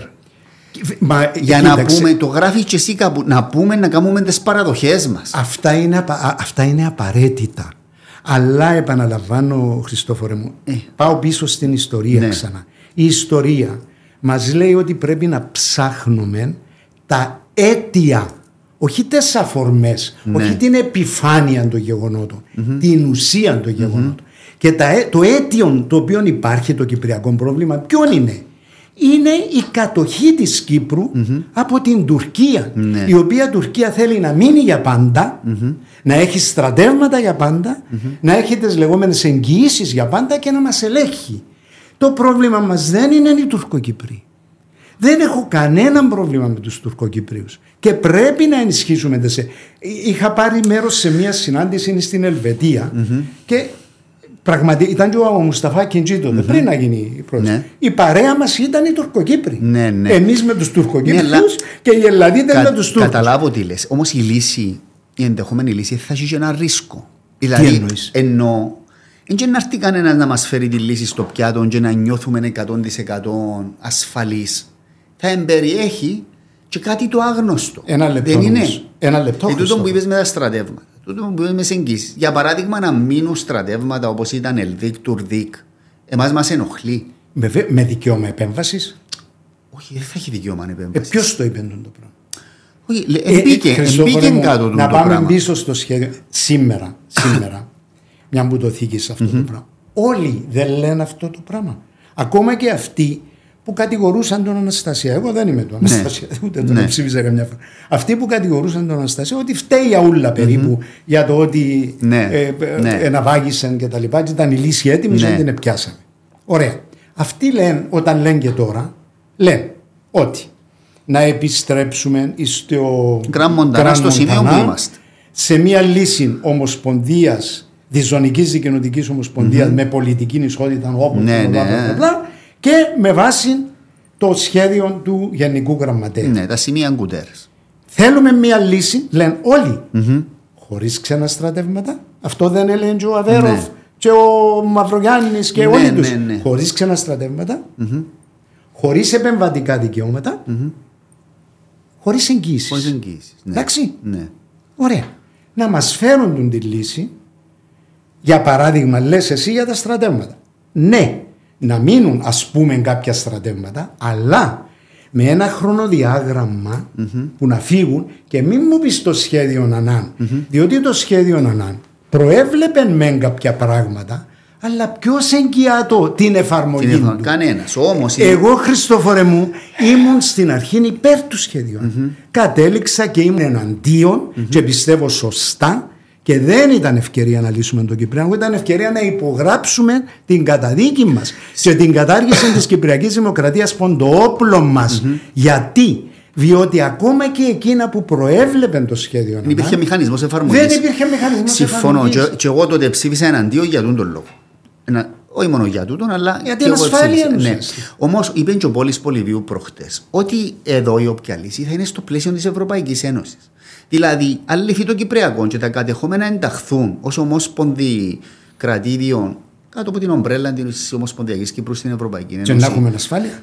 Ε, ε, θα έχουμε ασφάλεια. Έχει ασφάλεια η Ελλάδα; Ένα λεπτό. Εντάξει, ναι, τι θα Η κάνει, οποία θα είναι και επέμβει στο η ΝΑΤΟ. Τουρκία σε Ένα μια λεπτό, χώρα της Χριστόφορε. Ευρωπαϊκής Ένωσης. Χριστόφορε, Ή το θέμα των εγγύσεων. Χριστόφορε, Ε. ε, ε, φτάσαμε δύο φορές στα όρια ελληνοτουρκικού πολέμου. Ναι. Δύο φορές, όχι Ο μία. Μητσοτάκης τώρα έβαλε το σε πορεία να τα λύσει τα θέματα. Πριν να το βάλει σε πορεία, τι έκανε; Συμφωνώ. Εφρόντισε να ενισχύσει την αεροπορία Ναι, του. πολύ καλά και να έκανε. του λέει του Τούρκου που λένε να έρθουμε έναν, ε, να Βράδυ, έρθουμε μια νύχτα. ναι, ο ε, Τσάβος το έλα ο- πρωί να θέλεις. Ναι. Ε, κατάλαβες; Εντάξει, Εδώ, όμως- εδώ είναι η ουσία. Γι' αυτό μιλώ πάντα για την ιστορία, για την ανάγκη. Και θέλω να σου πω κάτι άλλο.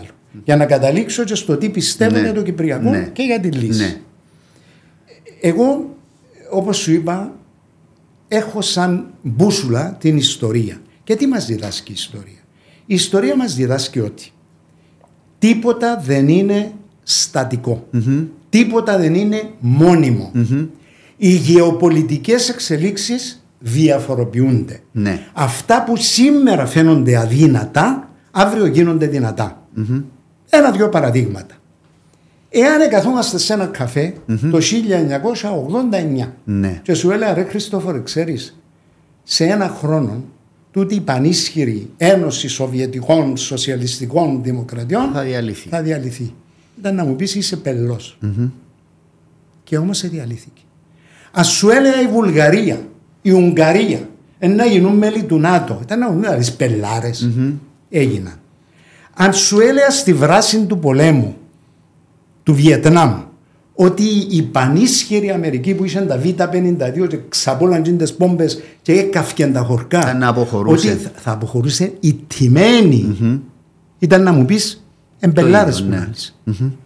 και πράγματι έφυγε ας σου έλεγα ότι στο Αφγανιστάν θα φύγουν οι τιμένοι και η Σοβιετική Ένωση και οι Ηνωμένες Πολιτείες. έγιναν και τα δύο τα πράγματα επομένως διαφοροποιούνται. Δεν μένουν ποτέ στατικά. Και η Τουρκία έχει την πολιτική και τον ρεαλισμό να βλέπει τα συμφέροντα της. Και όταν ο Ερτογάν, ο οποίος τώρα δεν έχει ούτε το πρόβλημα των εκλογων αποφασίζει μόνος του, ελέγχει τα πάντα.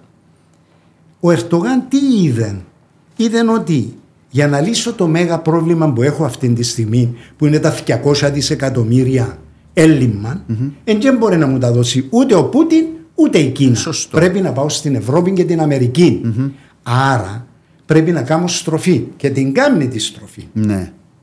Η Ευρώπη και η Αμερική λέγουν του ναι για να κάνεις τη στροφή σταμάτα να απειλείς την Ελλάδα. Ναι. ήρθε η αφορμή, η σεισμή, αφορμή, Ναι, ναι. το αίτιο εμπίσω. Ναι. Η ανάγκη να εξομαλύνει τις σχέσεις του με την Ελλάδα. Και το καμνει Δεν ξέρουμε σε ποιο βαθμό. Πρέπει να είμαστε σε εγρήγορση. Να ανοίξει Αλλά παράθυρο. είναι μια νέα πορεία. Θα ανοίξει παράθυρο ευκαιρίας. Να ανοίξει παράθυρο ευκαιρίας. Ναι. Το παράλληλα λέει θέλω τα F-16. Του λέει η Αμερική να σου τα δώκω. Αλλά. Και βάλει τα αλλά. Ναι. Δεν είναι εύκολο. ε, ε, ναι, ε, ε, δεν υπο- είναι- υπό προϋποθέσεις. Υπό προϋποθέσεις. Εγώ πιστεύω Ναι. ότι μέσα σε αυτό το πλαίσιο Μάλιστα. και επειδή στην περιοχή μας υπάρχουν και άλλα συμφέροντα. Ισραήλ. Δεν συμφέρει του Ισραήλ να υπάρχει μια Κυπριακή δημοκρατία ελεγχόμενη από την Τουρκία. Ναι. Ούτε στην αιγυπτο ούτε στην Αμερική. Ναι. Θέλει σταθερότητα.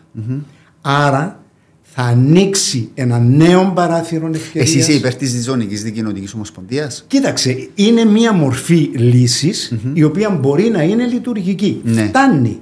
Φτάνει. Ένα σπάζεσαι αυτό που λέει η ΕΔΕΚ που είναι εναντίον. Όχι. Διό... Όχι. Διότι ήσουν Όχι διότι. υποψήφιος. Ε, ναι, αλλά έτσι σημαίνει ότι. Ναι, εντός. Το ξεκαθαρίζω. Βεβαίως. Ναι. Βεβαίως. Διότι αυτή τη στιγμή όπως είναι τα δεδομένα, πρώτα, πρώτα έχουμε δεσμεύσεις. Όταν λέμε ότι πρέπει να εφαρμόσουμε τα ψηφίσματα των ΗΠΑ, ναι. να έρθουμε πρώτοι εμείς να πούμε. Ναι. Επίσης, να σου πω κάτι, Χριστό, εμένα δεν με ενδιαφέρει το όνομα. Ναι. Εμένα με ενδιαφέρει η ουσία.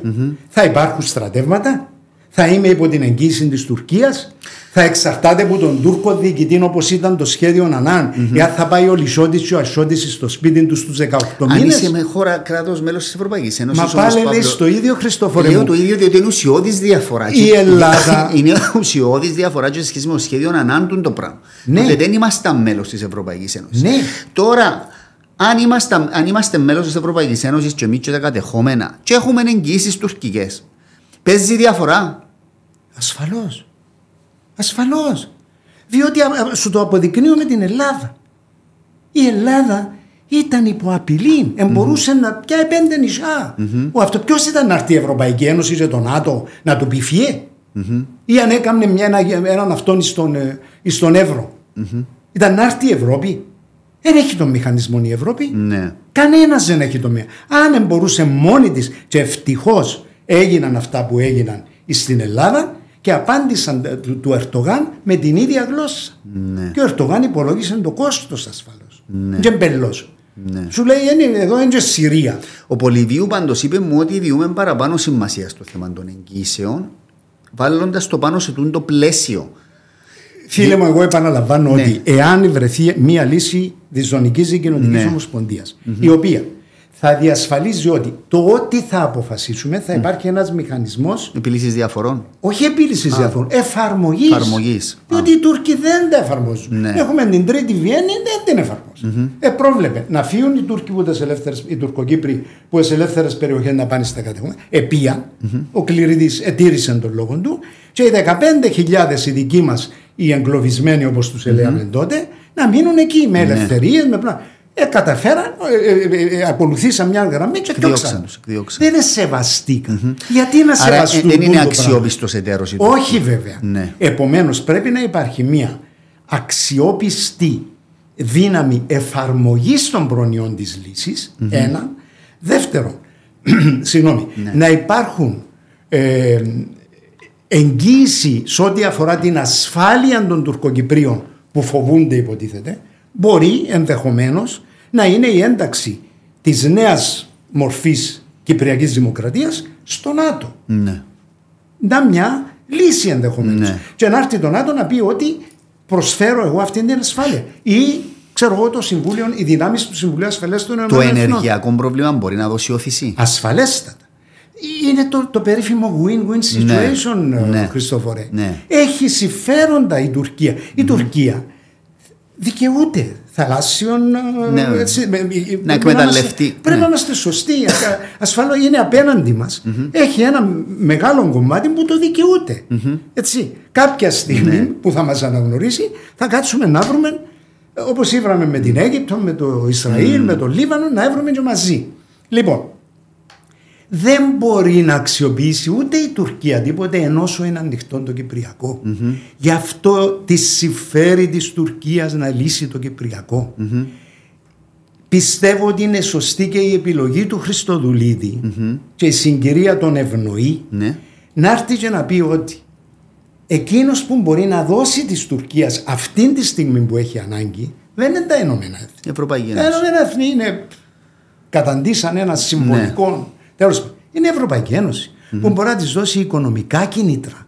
Μπορεί να της- την ικανοποιήσει στο θέμα της βίζας. Μπορεί να την ικανοποιήσει σε πολλά άλλα πράγματα μια τέλος πάντων αναβαθμισμένη τελωνιακή ένωση. Τι σημαίνει τούτο το πράγμα; Σημαίνει χρήματα, οικονομική ένεση για την Τουρκία. Σοβαρή. Ναι, αλλά κυρία Τουρκία, θέλει να τα κάνεις τα πράγματα; Έβρετα με την Ελλάδα, πιένετε με ένα συνυποσχετικό στη Χάγη. Ούτε και η Ελλάδα θα τα κερδίσει όλα. Καλά Ναι. τα είπε ο Μητσοτάκη. Να μην νομίζουμε. Ήταν καλή Ο- συνέντευξη του βεβαίως, προχτές στο- βεβαίως. στο Όταν Sky. πάμε να πούμε στο Διεθνές Δικαστήριο ότι να δικαιωθούμε Ναι. Αν και 100%. ξεκινήσαν πάλι και βάλουν του και ξεκινήσαν να τον κατηγορούν. Δηλαδή, δεν μπορούμε να Ε, ακούσουμε. να σταματήσουμε καμιά φορά. Δεν Αλλά ξέρω. πάλι μιλώντας για αξιοπιστία. Ναι. Όταν ο Τσίπρας έκλεισε το θέμα με, την, Τα σκοπιά. με τα Σκόπια, τι άκουσε; Ναι. Έτσι δεν είναι; ναι, ναι. Δηλαδή ε, το, Έτσι έχου- είμαστε. το έχουμε. Έτσι, έχουμε. το το έχουμε ως Σε λαός. Παντού, εν παντού τούτο το πράγμα. Επομένως, Ενώ- εγώ πιστεύω για να ολοκληρώσω, αγαπητέ μου Χριστόφορε, ότι αισθάνομαι και πιστεύω, μελετώντας την ιστορία, μελετώντας τα γεωπολιτικά δεδομένα, ότι ανοίγει δειλά-δειλά έναν παράθυρο ευκαιρίας για έναν ε, συνολικό, μια συνολική προσέγγιση, δεν θα πω πακέτο το οποίο φέρνει μαζί του πολλά, ε, τέλος πάντων κουβαλά μαζί του πολλά άλλα, ε, μια συνολική προσέγγιση, διότι ακόμα και η εξομάλυση των σχέδιων της Τουρκίας με την Ευρωπαϊκή Ένωση περνά και από την μικρή Κύπρο. Ναι. Και είναι αυτά τα οποία δεν πρέπει να τα ξεχνούμε. Έγραψα ένα άρθρο τελευταία με βάση άρθρο τουρκοκύπριου του Διάβασα Ιντσελή, το, στο αν το Φιλελεύθερο. διάβασες, Ναι, ναι. το οποίο έλεγα ότι ορίστε αυτά που εμείς υποτιμούμε εδώ ο Ερτογάν θέλει αναπτυγμένες σχέσεις με την Ευρωπαϊκή Ένωση. και η φτωχή η Κύπρος η μικρή είναι μέσα στο σαλόνι Ναι. τη στιγμή που ο Ερτογάν είναι μπόξο. Ναι. Να μην τα υποτιμούμε αυτό. Ναι. Η σημαία μας κυματίζει μαζί με τις άλλες σημαίες. Ναι. Σωστό. Άρα θα ανοίξει αυτό το παράθυρο ευκαιρίας. Πρέπει να είμαστε έτοιμοι να το, αντε- να το εκμεταλλευτούμε. Το αξιοποιήσουμε. Συμφωνώ μαζί σου ότι όποια λύση δεν θα μας τα δω και όλα. Πρέπει να το καταλάβουμε αυτό το πραγμα Όταν κάνεις συμβιβασμό, ο συμβιβασμός σημαίνει ότι δίνεις και παίρνεις, αλλά υπάρχουν οι κόκκινες γραμμές και πρέπει ομόφωνα όλοι μας τούτα να τα λέμε Ναι. όχι να πηγαίνουμε πίσω και να λέμε σε μια πρεσβεία ότι ξέρεις έναν αξιόπιστος ο πρόεδρος Ναι. Έτσι κάνουμε. ε, έγκαμνουμε. Εγώ διαβάζω τα μέσα στι εφημερίδες. Ναι. Ε, τα, τα ακούω και από κόμματα, μέσα από ανακοινώσεις τους. Ναι, αλλά βάλει ουρές ο, ο Χριστοδουλίδης και είναι αναξιόπιστος. Πρέπει να τα λέμε, είναι μόνο τα πράγματα. Πιστεύεις ο πρόεδρος ε, προς την σωστή κατεύθυνση που κινείται; Σε ό,τι αφορά, αφορά το Κυπριακό, ναι. Προσπαθεί να δημιουργήσει μια κινητικότητα πάντως. Και ο Υπουργός Εξωτερικών. Μα και ο χωρίς Πρόεδρος. αμφιβολία και Ναι. σοβαρός υπουργός εξωτερικών. Ναι, δηλαδή ναι. κάποια πράγματα πρέπει να τα αναγνωρίζουμε. Ναι, ναι. Και δεν είμαστε καμιά υπερδύναμη. Δεν είμαστε. Για όνομα του Εν, Θεού. έχω- εν δηλαδή. τούτο που λέαμε στην αρχή ότι το μέγεθος μας πρέπει να έχουμε επίγνωση. Λοιπόν, Το ελληνικό μέτρο. το Κυπριακό καταλαβαίνω βασανίζει σε πολλά. Πάρα Ε, Είναι στο επίκεντρο Μα- της σκέψης σου. Και τα ποίηματα εδώ που διάβασα. να πούμε ότι είναι μια ποιητική συλλογή συνομιλίες σε πρώτον πρόσωπο. Δεν είναι προς πώληση. Όχι. Είναι προ- σε φίλους. Το και έδωσα σε φίλους. ε, συγκινήθηκα πάρα Όμως πολύ. υπάρχει σε ηλεκτρονική μορφή, είναι και μες στο facebook Ναι. το δικό μου. Α, Ε, άρα όποιος θέλει που μπορεί να το όποιος θέλει διαβάσει. να το πάει ή ακόμα και να κάνει επαφή μαζί Ναι. μου και να το στείλω Ε, ηλεκτρονικά. συγκινήθηκα και από την αφιέρωση που μου έγραψες όταν μου το έστειλες. Να σε καλά. Αλλά διαβάζοντας το βλέπω ότι είναι το επίκεντρο είναι η Κύπρος. Και το άλλο ήταν το πρόβλημα. Μα υπάρχει άλλη έγνοια, Χριστόφορε. Μην Ναι. ξεχνάς, ανέφερες μου προηγουμένως πώς αναγιωθήκαμε. Ε, μα πώς αναγιωθήκαμε. Είναι έτσι. Ναι. Μην ξεχνάς ότι εγώ έζησα μικρός σκλάβος. Ναι. Ένα πράγμα το οποίο ξεχνούμε πολύ. Πολλοί Ναι. ας πούμε έρχονται σήμερα και βάλουν και έναν ερωτηματικό. Μα έπρεπε να γίνει ο αγώνας της Ναι. ΕΟΚΑ, μα το ένα, μα το άλλο. Μα έρχεσαι εκ των υστέρων να τα λες αυτά Ναι. τα πράγματα. ένα, ε, θα ισοπεδώσω εγώ εκείνες τις θυσίες ένα μεγάλο πράγμα που μας έδωσε ο αγώνας της ΕΟΚΑ ξέρεις ποιον είναι; Και το ότι κερδίσαμε την εξαρτησία mm-hmm. μας το ότι από υπόδουλοι έγιναμε ελεύθεροι άνθρωποι. Mm-hmm. Είναι τυχαίο Χριστόφορε ότι η τριετία 60, 63, 64 να βάλω το 64 ήταν μια αναγέννηση για την Κύπρο. Τα πρώτα χρόνια. Τα πρώτα χρόνια. Ναι. Γιατί; Διότι ήμασταν ελεύθεροι. Αυτό το πράγμα mm-hmm. ελευθερώνει τη σκέψη σου. Mm-hmm. Δες ε, δείγματα δημιουργίας τότε. Ζωγράφοι, ποιητές, mm-hmm. ε, μυθιστοριογράφοι, άλλοι λογοτέχνες, διηγήματα. Εκείνη την εποχή ναι. ήταν μια άνθηση. Γιατί; Γιατί δεν ήμουν πλέον subject, ναι. όπως μας έλεγαν οι Εγγλές. Ε, ήμασταν πλέον ελεύθεροι άνθρωποι. Ναι. Και όταν μίλησα για την ανάγκη της συμφιλίωσης, έτσι, εγώ λέω το εξής. Είδες ποτέ σου να κάνουν έναν μνημόσυνο το ΑΚΕΛ για τον Γρηγόρη Ναυξεντίου και για τον Μάτσι. Mm-hmm. Μνημόσυνο.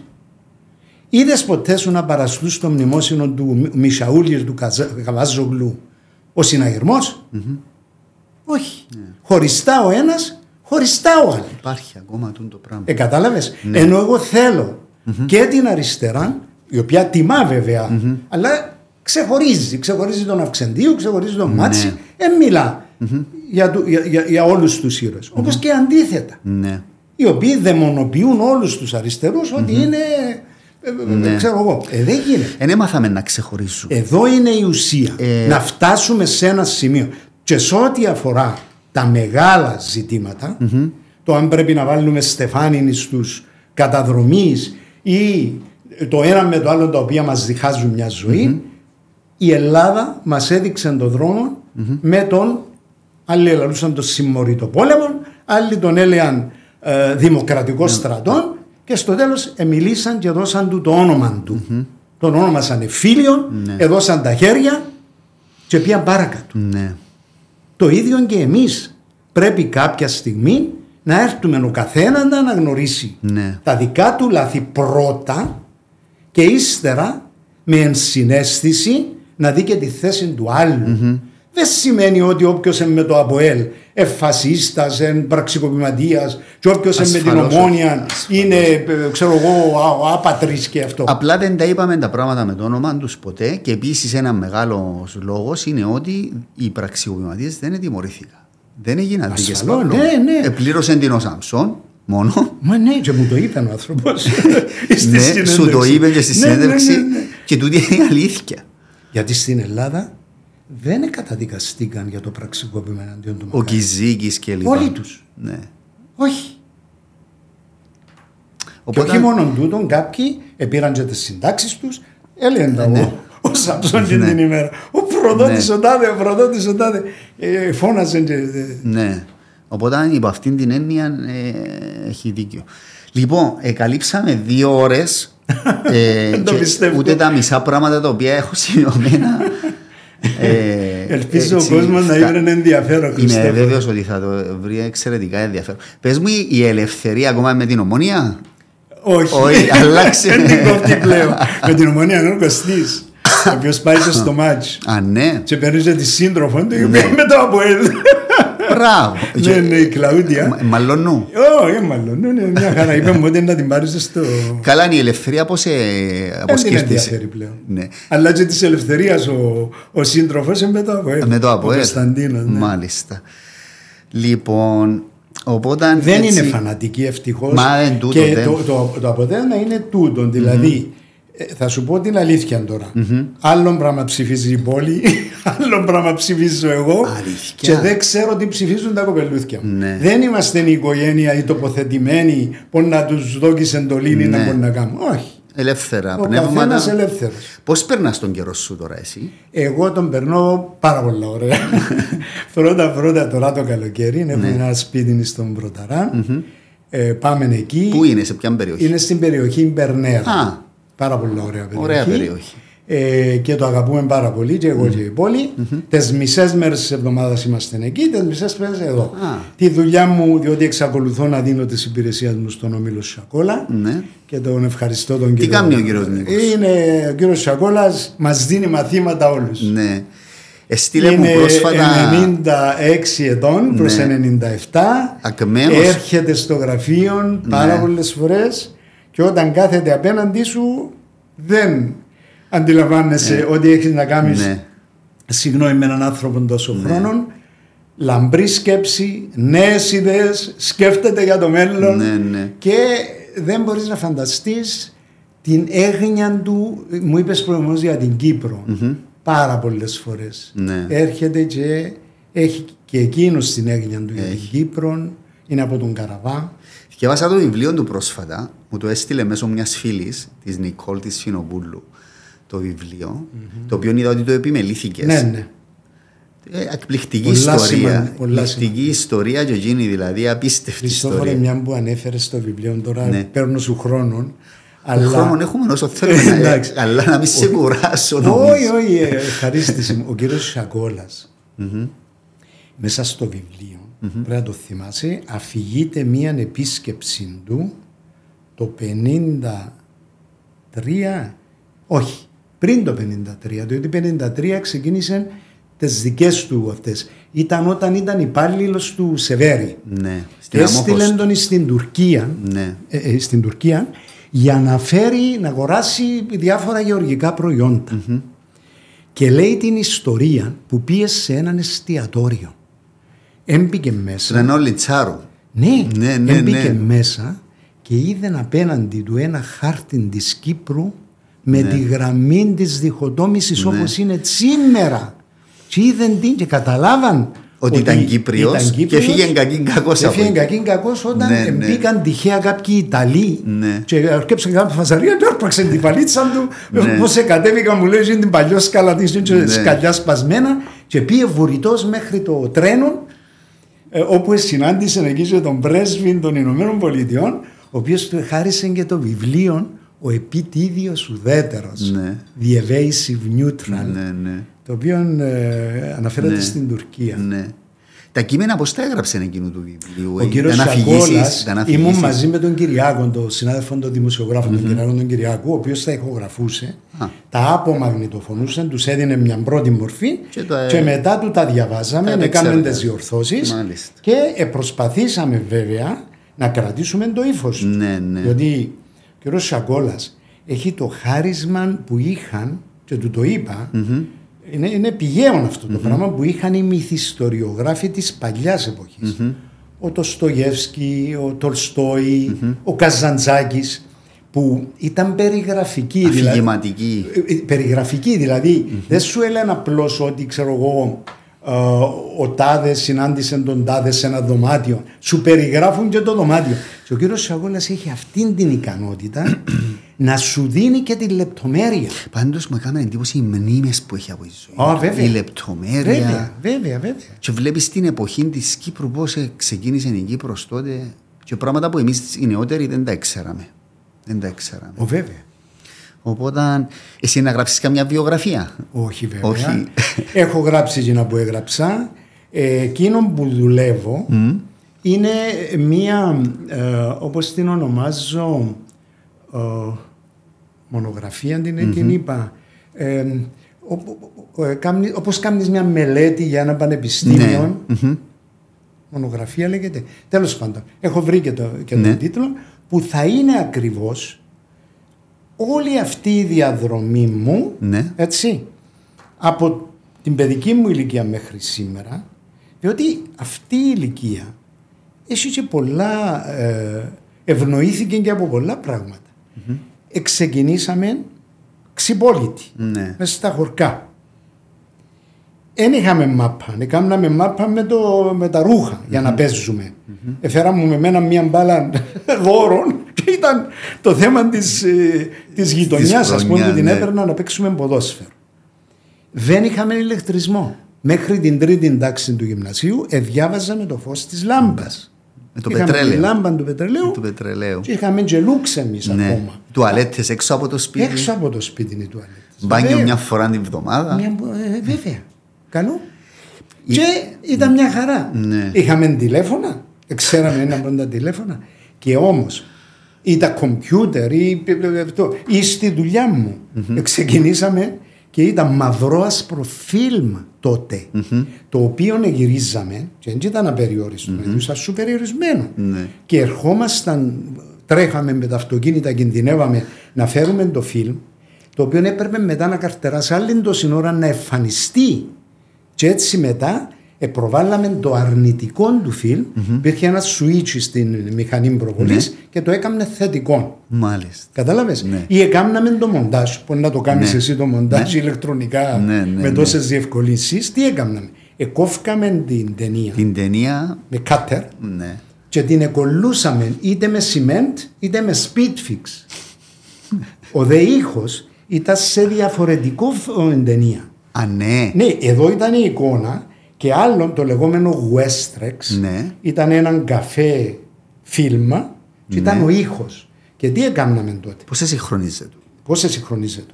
Υπήρ, εβάλαμε σημάδι με, τη, με, Με το, μπε- μπένα. με το, όχι την μπένα, Φλομάστερ. με το χρωμ, χρωματιστό το Ναι. αυτό. Λοιπόν, και ήταν το σημείο όπου εξεκινούσαν μαζί Ναι. ο ήχος και η εικόνα και την ώρα που έλεγαν Α. Α, η, η εικόνα έμπαινε το Α που εκεί. Ναι. Και βεβαίως αντιλαμβάνεσαι ότι πολλές φορές είτε υπήρχε λάθος της μηχανής, είτε δεν το ξεκίνησε είχε συγχρονισμό.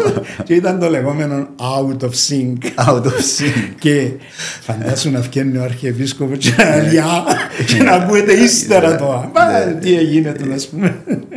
Εκπληκτικές Ήταν εποχές. ωραίες. Α, να, ε, το- Το άλλο, ας πούμε, που ε, ε, γράφαμε ε, ένα θεατρικό έργο. Ήμουν μέσα στο στούντιο. Και ήταν σκηνοθέτης ο Εύης ο Γαβριλίδης.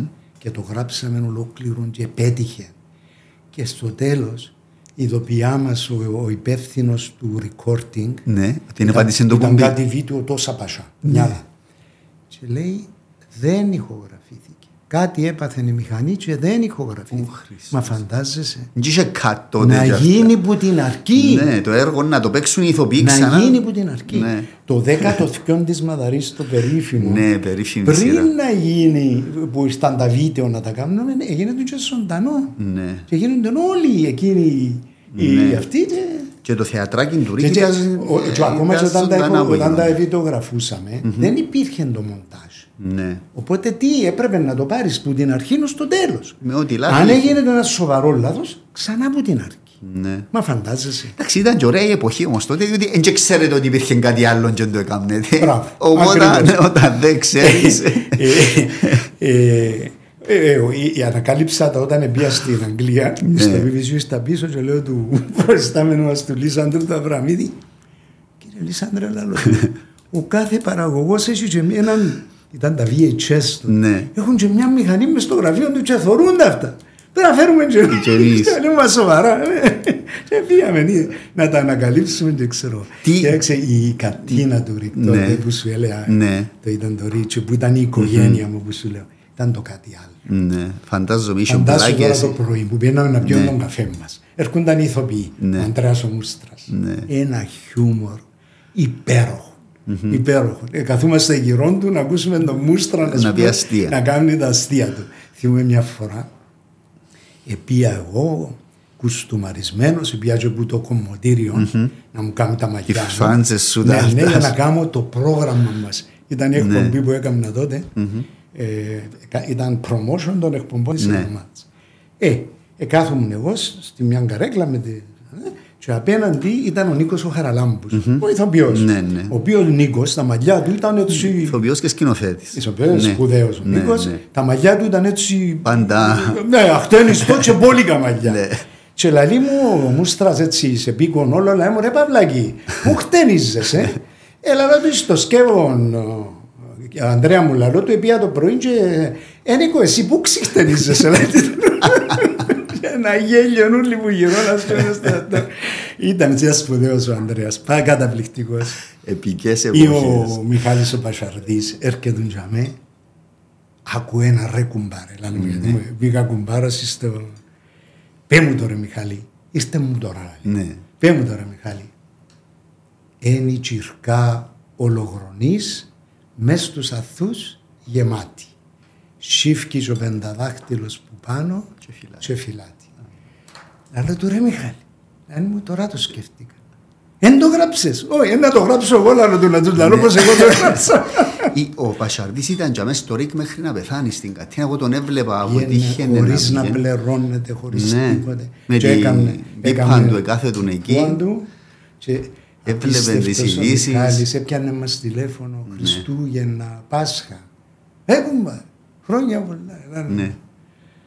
Απίστευτος ο Αυτές Μιχάλης. τις εποχές. Ζήσαμε όλα αυτά τα πράγματα, όλες αυτές τις προσωπικότητες. Έτσι επίσης η δουλειά μας, ε, Χριστόφορε, και το ε, είπα ε, σαν με ευγνωμοσύνη εγώ, διότι ζήσαμε την ιστορία εν το γίγνεσθε, Ναι. έτσι. Ε, θυμούμε τη συνάντηση Μακαρίου Βάλτχαϊμ Ντεχτάς Το 77. 77 στο παλιό αεροδρόμιο Λευκοσίας. Ήμουν εκεί. Καλύψες την. Καλό. Και ήμουν εκεί. Και μάλιστα ευ- έβαλαν πρώτα τους φωτογράφους και ήταν μετά να μπουν οι καμερες Εγώ έμπηκα με τους φωτογράφους και όταν που βγήκαν έμεινα μόνος μου. Και θυμούμαι που ο Αρχιεπίσκοπος επήραζε τον τεχτάζ εφορέν κότσινες κλάτσες. Που μπορεί να τερκάζαν Ναι, καθόλου, ας πούμε, ναι. και πήραζαν τον και για το πάχος τους και τέτοια πράγματα, ώσπου να έρθουν οι κάμερες μέσα. Ε, ζήσαμε πάρα πολλά τέτοια γεγονότα. Ηγέτες, είπα σου προηγουμένως για τον Μπούς. Ναι. Μπεναζίτ Μπούτο. Την είδα σε διάσκεψη της κοινοπολιτείας. Μάρκαρε Θάτσερ. Έτσι. Η Μελίνα Μερκούρη ήρθε στο στούντιο και πήρα τη συνέντευξη. Ο Νταλάρας με τη Βύση στα πρώτα Τα τους βήματα. Βήματα. Ψάρια και εκείνη, ψάρι και εγώ. Ναι. Νεαρή τότε. Και πήρα τους συνέντευξη. Ο Μίκης ο Θοδωράκης. Επήρα ταυτόχρονη συνέντευξη του Χατσιδάκη με τον Θεοδωράκη. Σπάνιο πράγμα. Όταν ήρθαν στην Κύπρο για κοινή συναυλία. Που υποτίθεται ότι ήταν Ναι. τσακωμένοι και ξέρω εγώ. Μα τούτα δεν υπάρχουν όμως Παύλο μου. Υπάρχουν. Ε, δεν υπάρχουν όλα. Σαν αρχαία. Υπά, αρκετά υπάρχουν. Αρκετά υπάρχουν, αλλά δεν υπάρχουν όλα. Έκαμε μεγάλη προσπάθεια. Αντορή και η Φίβια, η Σάβα, έκαμε μεγάλη μεγάλη προσπάθεια και έχουν διασωθεί πάρα πολλά. Γι' αυτό και τα βλέπω. Πολλά τα ξεχάσαμε κι εμείς Βάλουν ήδη. και στον, το, στον Ηρόδοτο. Ε, Ναι, και βάλει τα και πολλά και ο Χάματσος αρκετά. ναι. Και βλέπω ρεπορτάζ δικά μου, τα οποία ξέχασα και εγώ ίδιος ας πούμε. Ναι. Που είχαμε κάνει τότε. Λοιπόν, Παύλο μου, να σε ευχαριστήσω θερμά. Ήταν μεγάλη τιμή. Και, Χαρά το, μου, και καλή, το ε. βιβλίο που μου έστειλες ήταν πολύ ευχαριστή έκπληξη, πρέπει να σου Να πω. σε καλά. Ε, Ελπίζω να επε- μην επέρασα κουράσαμε εξαιρε- τον κόσμο. Δεν εκουράσαμε τον κόσμο, είπαμε πολλά ενδιαφέροντα. Όπως σου είπα και πριν, ο κόσμο. Έχω φανατικούς που κάθονται και τα βλέπουν. Μακάρι, μακάρι. Ε, Είναι η νέα η- τηλεόραση αυτό ο που κόσμος κάνουμε. θέλει να πληροφορηθεί. Ε, μια νέα μορφή ενημέρωσης. Ε, ε, δεν ξέρω αν ενημέρωσης, ψυχαγωγία, μπορεί να είναι όλα τα πράγματα μαζί. Είναι κάτι καινούριο. Αυτή τη στιγμή περνούμε, είμαστε σε μια μεταβατική περίοδο. Είμαστε. Ναι. Διαφοροποιήθηκε ήδη ο ρόλος του τύπου. Βλέπεις ότι Ναι. δεν έχει Εσύ πια. παρακολουθάς τα social media; Βεβαίως, όχι όμως στα κουτσομπολιά. Δεν με ενδιαφέρουν. Ε, έχεις facebook, έχεις facebook. Έχω και facebook, με αλλά δεν παίρνεις. μπαίνω να Ναι. γράφω και να μου γράφω. Παρακολουθάς όμως τι Απλώς γίνεται. κάνω αναρτήσεις, βοηθάμε η κόρη μου. Κάνω μερικές αναρτήσεις τα οποία θεωρώ χρήσιμο κάποιοι Ναι. που ενδιαφέρονται να Να τα δουν. θυκευάσουν. Αλλά δεν κάθομαι να ρωτώ, να Ναι. πατώ και να σχολιάζω. Δεν με ενδιαφέρουν αυτά τα πράγματα. Στο, το Twitter το παρακολουθώ, δεν μετέχω ακόμα. Ναι. Σκέφτομαι και να σου το πω τούτο, να κάνω κάτι για τη γλώσσα. Διότι με απασχολεί πάρα πολύ αυτό το θέμα. Ναι. Και αισθάνομαι ότι, και το έχω αποδείξει αυτό το πράγμα, όταν πιάσεις έναν νέο δημοσιογράφο με καλή διάθεση, όχι να του κάνεις τον δάσκαλο και να του πεις είσαι αγράμματος, Ναι. δεν ήξερε σε τον προσβάλλεις. Να του πεις ρε φιλέ, τούτον το πράγμα είναι λάθος. Γι' αυτόν τον λόγο, Ναι. ας πούμε, δεν μπορείς, επειδή είναι, έχουμε έναν επίρρημα να πούμε, ο επικεφαλης δεν κλείνεται. Δεν, περι- ε, δεν, πρέ- δεν μπορείς να γράψεις ας πούμε η επικεφαλής με ε ιώτα ή να πεις του επικεφαλή να το κλείνεις διότι είναι επίρρημα Ναι. άρα σε όλες τις πτώσεις είναι το ίδιο. Ναι. άμα του το πεις είναι και βλάκας ε, να το καταλάβει. Και το τι σκέφτομαι να κάνω στο Twitter είναι ακριβώς το πράγμα. Α, να αναρρικνύεις Ακούσαμε έτσι να σημείο. πούμε, ναι, κάποιον να λέει, ξέρω εγώ, τούτον το πράγμα. Ναι. Το οποίο είναι λάθος, γι' αυτόν τον λόγο, το σωστό εν τούτο. Ναι. Πάρα πολλά πράγματα έχουν καθιερωθεί λάθος. Ναι. Α πούμε, λέει, λένε πολλοί, να ανοίξουν οι ασκοί του αιώλου. Ναι. Ένας ήταν ο ασκός του αιώλου. Άρα, άμα του το εξηγήσει, να πεις, άνοιξε ο ασκός του αιώλου. Ναι. Ή άλλο συνηθισμένο λάθος. Λέμε, στα πλαίσια της πολιτικής μου. Μα υπάρχουν πολλά πλαίσια. Στο πλαίσιο. Έναν είναι το πλαίσιο. Ναι. Άμα το εξηγήσεις του αλλου με καλή διάθεση ή άλλον, ας πούμε, ο κανόνας του νη. Πότε βάλουμε τον νη, δεν μπορεί να λες στη Κύπρο ή ξέρω εγώ το ουσιαστικό να το γράφεις ως να είναι ουδέτερο. Δεν γίνονται αυτά τα πράγματα. Άμα τα εξηγήσεις και άμα έρθει ο επικεφαλής μιας εφημερίδας, ενός καναλιού, και να τους καλέσει όλους τους πήρε παιδιά. Έχουμε ντούν τον κανόνα, ντούν τον κανόνα, ακολουθούμε τον όλοι. Ναι. Όταν μίλησα προηγουμένως για αξιοπιστία, παίζει και τούτο ρόλο. Ναι. Όταν εγώ θεατής ή ο αναγνώστης διαβάζω μια, ε, ένα ρεπορτάζ και διαπιστώνω μέσα ότι τη μια φορά το όνομα λαλείς μου το έτσι, την άλλη διαφορετικά. Τη μια φορά την ιδιότητα λες την έτσι, την άλλη διαφορετικά. Και εσύ και 20 λάθη ορθογραφικά ή συντακτικά. Ε, πώς θα σε πιστέψω; Ναι. Ενώ παίρνεις, ας πούμε, μια αθηναϊκή εφημερίδα και βλέπεις ότι. Ναι, πολύ προσεγμένες. Για όνομα του Θεού. Ναι. ναι. Να πούμε όμως από την άλλη, έχουμε και καλούς δημοσιογράφους στη σημερινή εποχή Κύπριου. Ασφαλώς. Δυνατές πένες. Ασφαλώς. Ειδικά στις κυριακάτικες εφημερίδες. Ασφαλώς, μα δεν Έχουμε. υποτιμώ Ναι, κανέναν. ναι. Αντίθετα, λέω ότι πρέπει να έρθουμε όπως εμάς. Επιάσαν μα Ναι. το χέρι Πρέπει και, να- μα, και μας ακριβώς. τα εξηγησαν αυτά τα πράγματα. Ναι. Το ίδιο πρέπει και εμείς Ναι. να βοηθήσουμε τους νεότερους, αλλά και οι νεότεροι πρέπει να καταλάβουν ότι όταν θα μπει σε αυτόν το συναφη που λέγεται δημοσιογραφία, πρέπει πρώτα να μορφωθείς, Ναι. πρέπει να πάρεις ένα πτυχίο. Οι υποδομές. Δεν γίνεται απλώς να σε συγκινεί το ότι να βγεις στην τηλεόραση και θα σε αναγνωρίζουν και θα σε βάλουν εξώφυλλα κάποια περιοδικά και θα σου κάνουν και συνεντεύξεις χωρίς να έχεις να πεις τίποτε στην πραγματικότητα αλλά να μάθεις πρώτα πρώτα γράμματα, να έχεις ένα πτυχίο, να έχεις μια δεύτερη γλώσσα, να ξέρεις το κομπιούτερ, να το παίζεις στα δάχτυλα σου και να προσέχεις να μαθαίνεις συνεχώς. Βλέπεις μια καινούργια λέξη. Άνοιξε το λεξικό, έμπα στο διαδίκτυο. Να το Τι ανεβάσεις. σημαίνει τούτο το πράγμα; Ναι. Όχι να το χρησιμοποιείς και να μην ξέρεις την έννοια του. Αυτά είναι πολύ ουσιώδη πράγματα. Άρα σκέφτεσαι να κάνεις στο Twitter κάτι. Ένα, και ναι, να- με, με απλόν τρόπο. Ναι. Με απλόν τρόπο. Ξέρεις πόσα λάθη. Πόσα λάθη. Καλά να γίνει το πράγμα. Όπως Ας, σου- ας σου πω άλλον αυτό που είναι συνηθισμένος. Ακούεις ακόμα και πολιτικούς αρχηγούς Ναι. κομμάτων, υπουργούς. Όλοι πλέον κάνουν τον παρατονισμό. Λένε οι προέδροι, οι δημάρχοι, οι συνδέσμοι, οι ορόφοι, οι κατοικοι Όλα αυτά τα πράγματα, οι ελέγχοι. Άμα το εξηγήσεις, πέντε ένα λεπτό ρε κουμπάρε.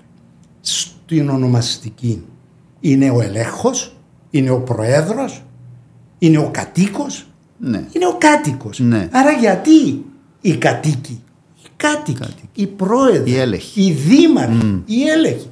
Άμα το εξηγήσεις του άλλου, σιγά σιγά και έχω παραδείγματα που έπιασα με ευγένεια και του είπα Ναι. συγκεκριμένα. Είναι λάθος αυτό. Μην το κάνει, εκτίθεσαι. Το διόρθωσε ο άνθρωπος Ναι. και μου είπε και ευχαριστώ. Ναι. Και μάλιστα μου λέει: Άμα ακούεις κάτι τέτοια, πιάνε μας τηλέφωνο ή στείλε μας έναν email. Ναι. Αυτό θέλω να κάνω και έχω και τη βοήθεια ενός πολύ καλού μου φιλου του Χρυσόστομου του ρουσι ο οποίος γράφει μες στο φιλελευθερο πάρα πολύ καλά και εξηγεί ο άνθρωπος ακριβώς αυτά τα πράγματα. Μάλιστα. Πολύ ενδιαφέρον. Που να είναι, γίνει τούτο. πιστεύω, θα είναι βοηθητικό. Μια συνεισφορά, Διότι μια- επαναλαμβάνω, Ναι. ούτε για να προσβάλλουμε τον άλλον, ούτε για να κάνουμε τους έξυπνους, ούτε ούτε εμείς ξέρουμε τα όλα. Ναι, ναι, Πόσες φορές την ημέρα, Χριστόφορε μου, ανοίγω το λεξικό, πάω στον Παμινιώτη για να ξανάβρω. Ναι. Ποιο είναι το σωστό; Ναι.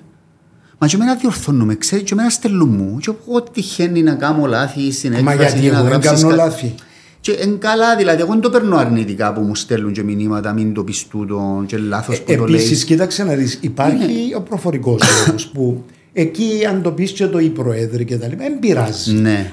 Αλλά υπάρχει και ο επίσημος λόγος. Δεν μπορεί να βγαίνεις να είσαι υπουργός και να μου λες για παράδειγμα ότι ε, ξέρω εγώ η αστυνομία θα επέμβει άμεσα. Δεν κατάλαβα. Άμεσα. θα επέμβει αμέσως. Έχει διαφορά το ένα που το άλλο. Ναι.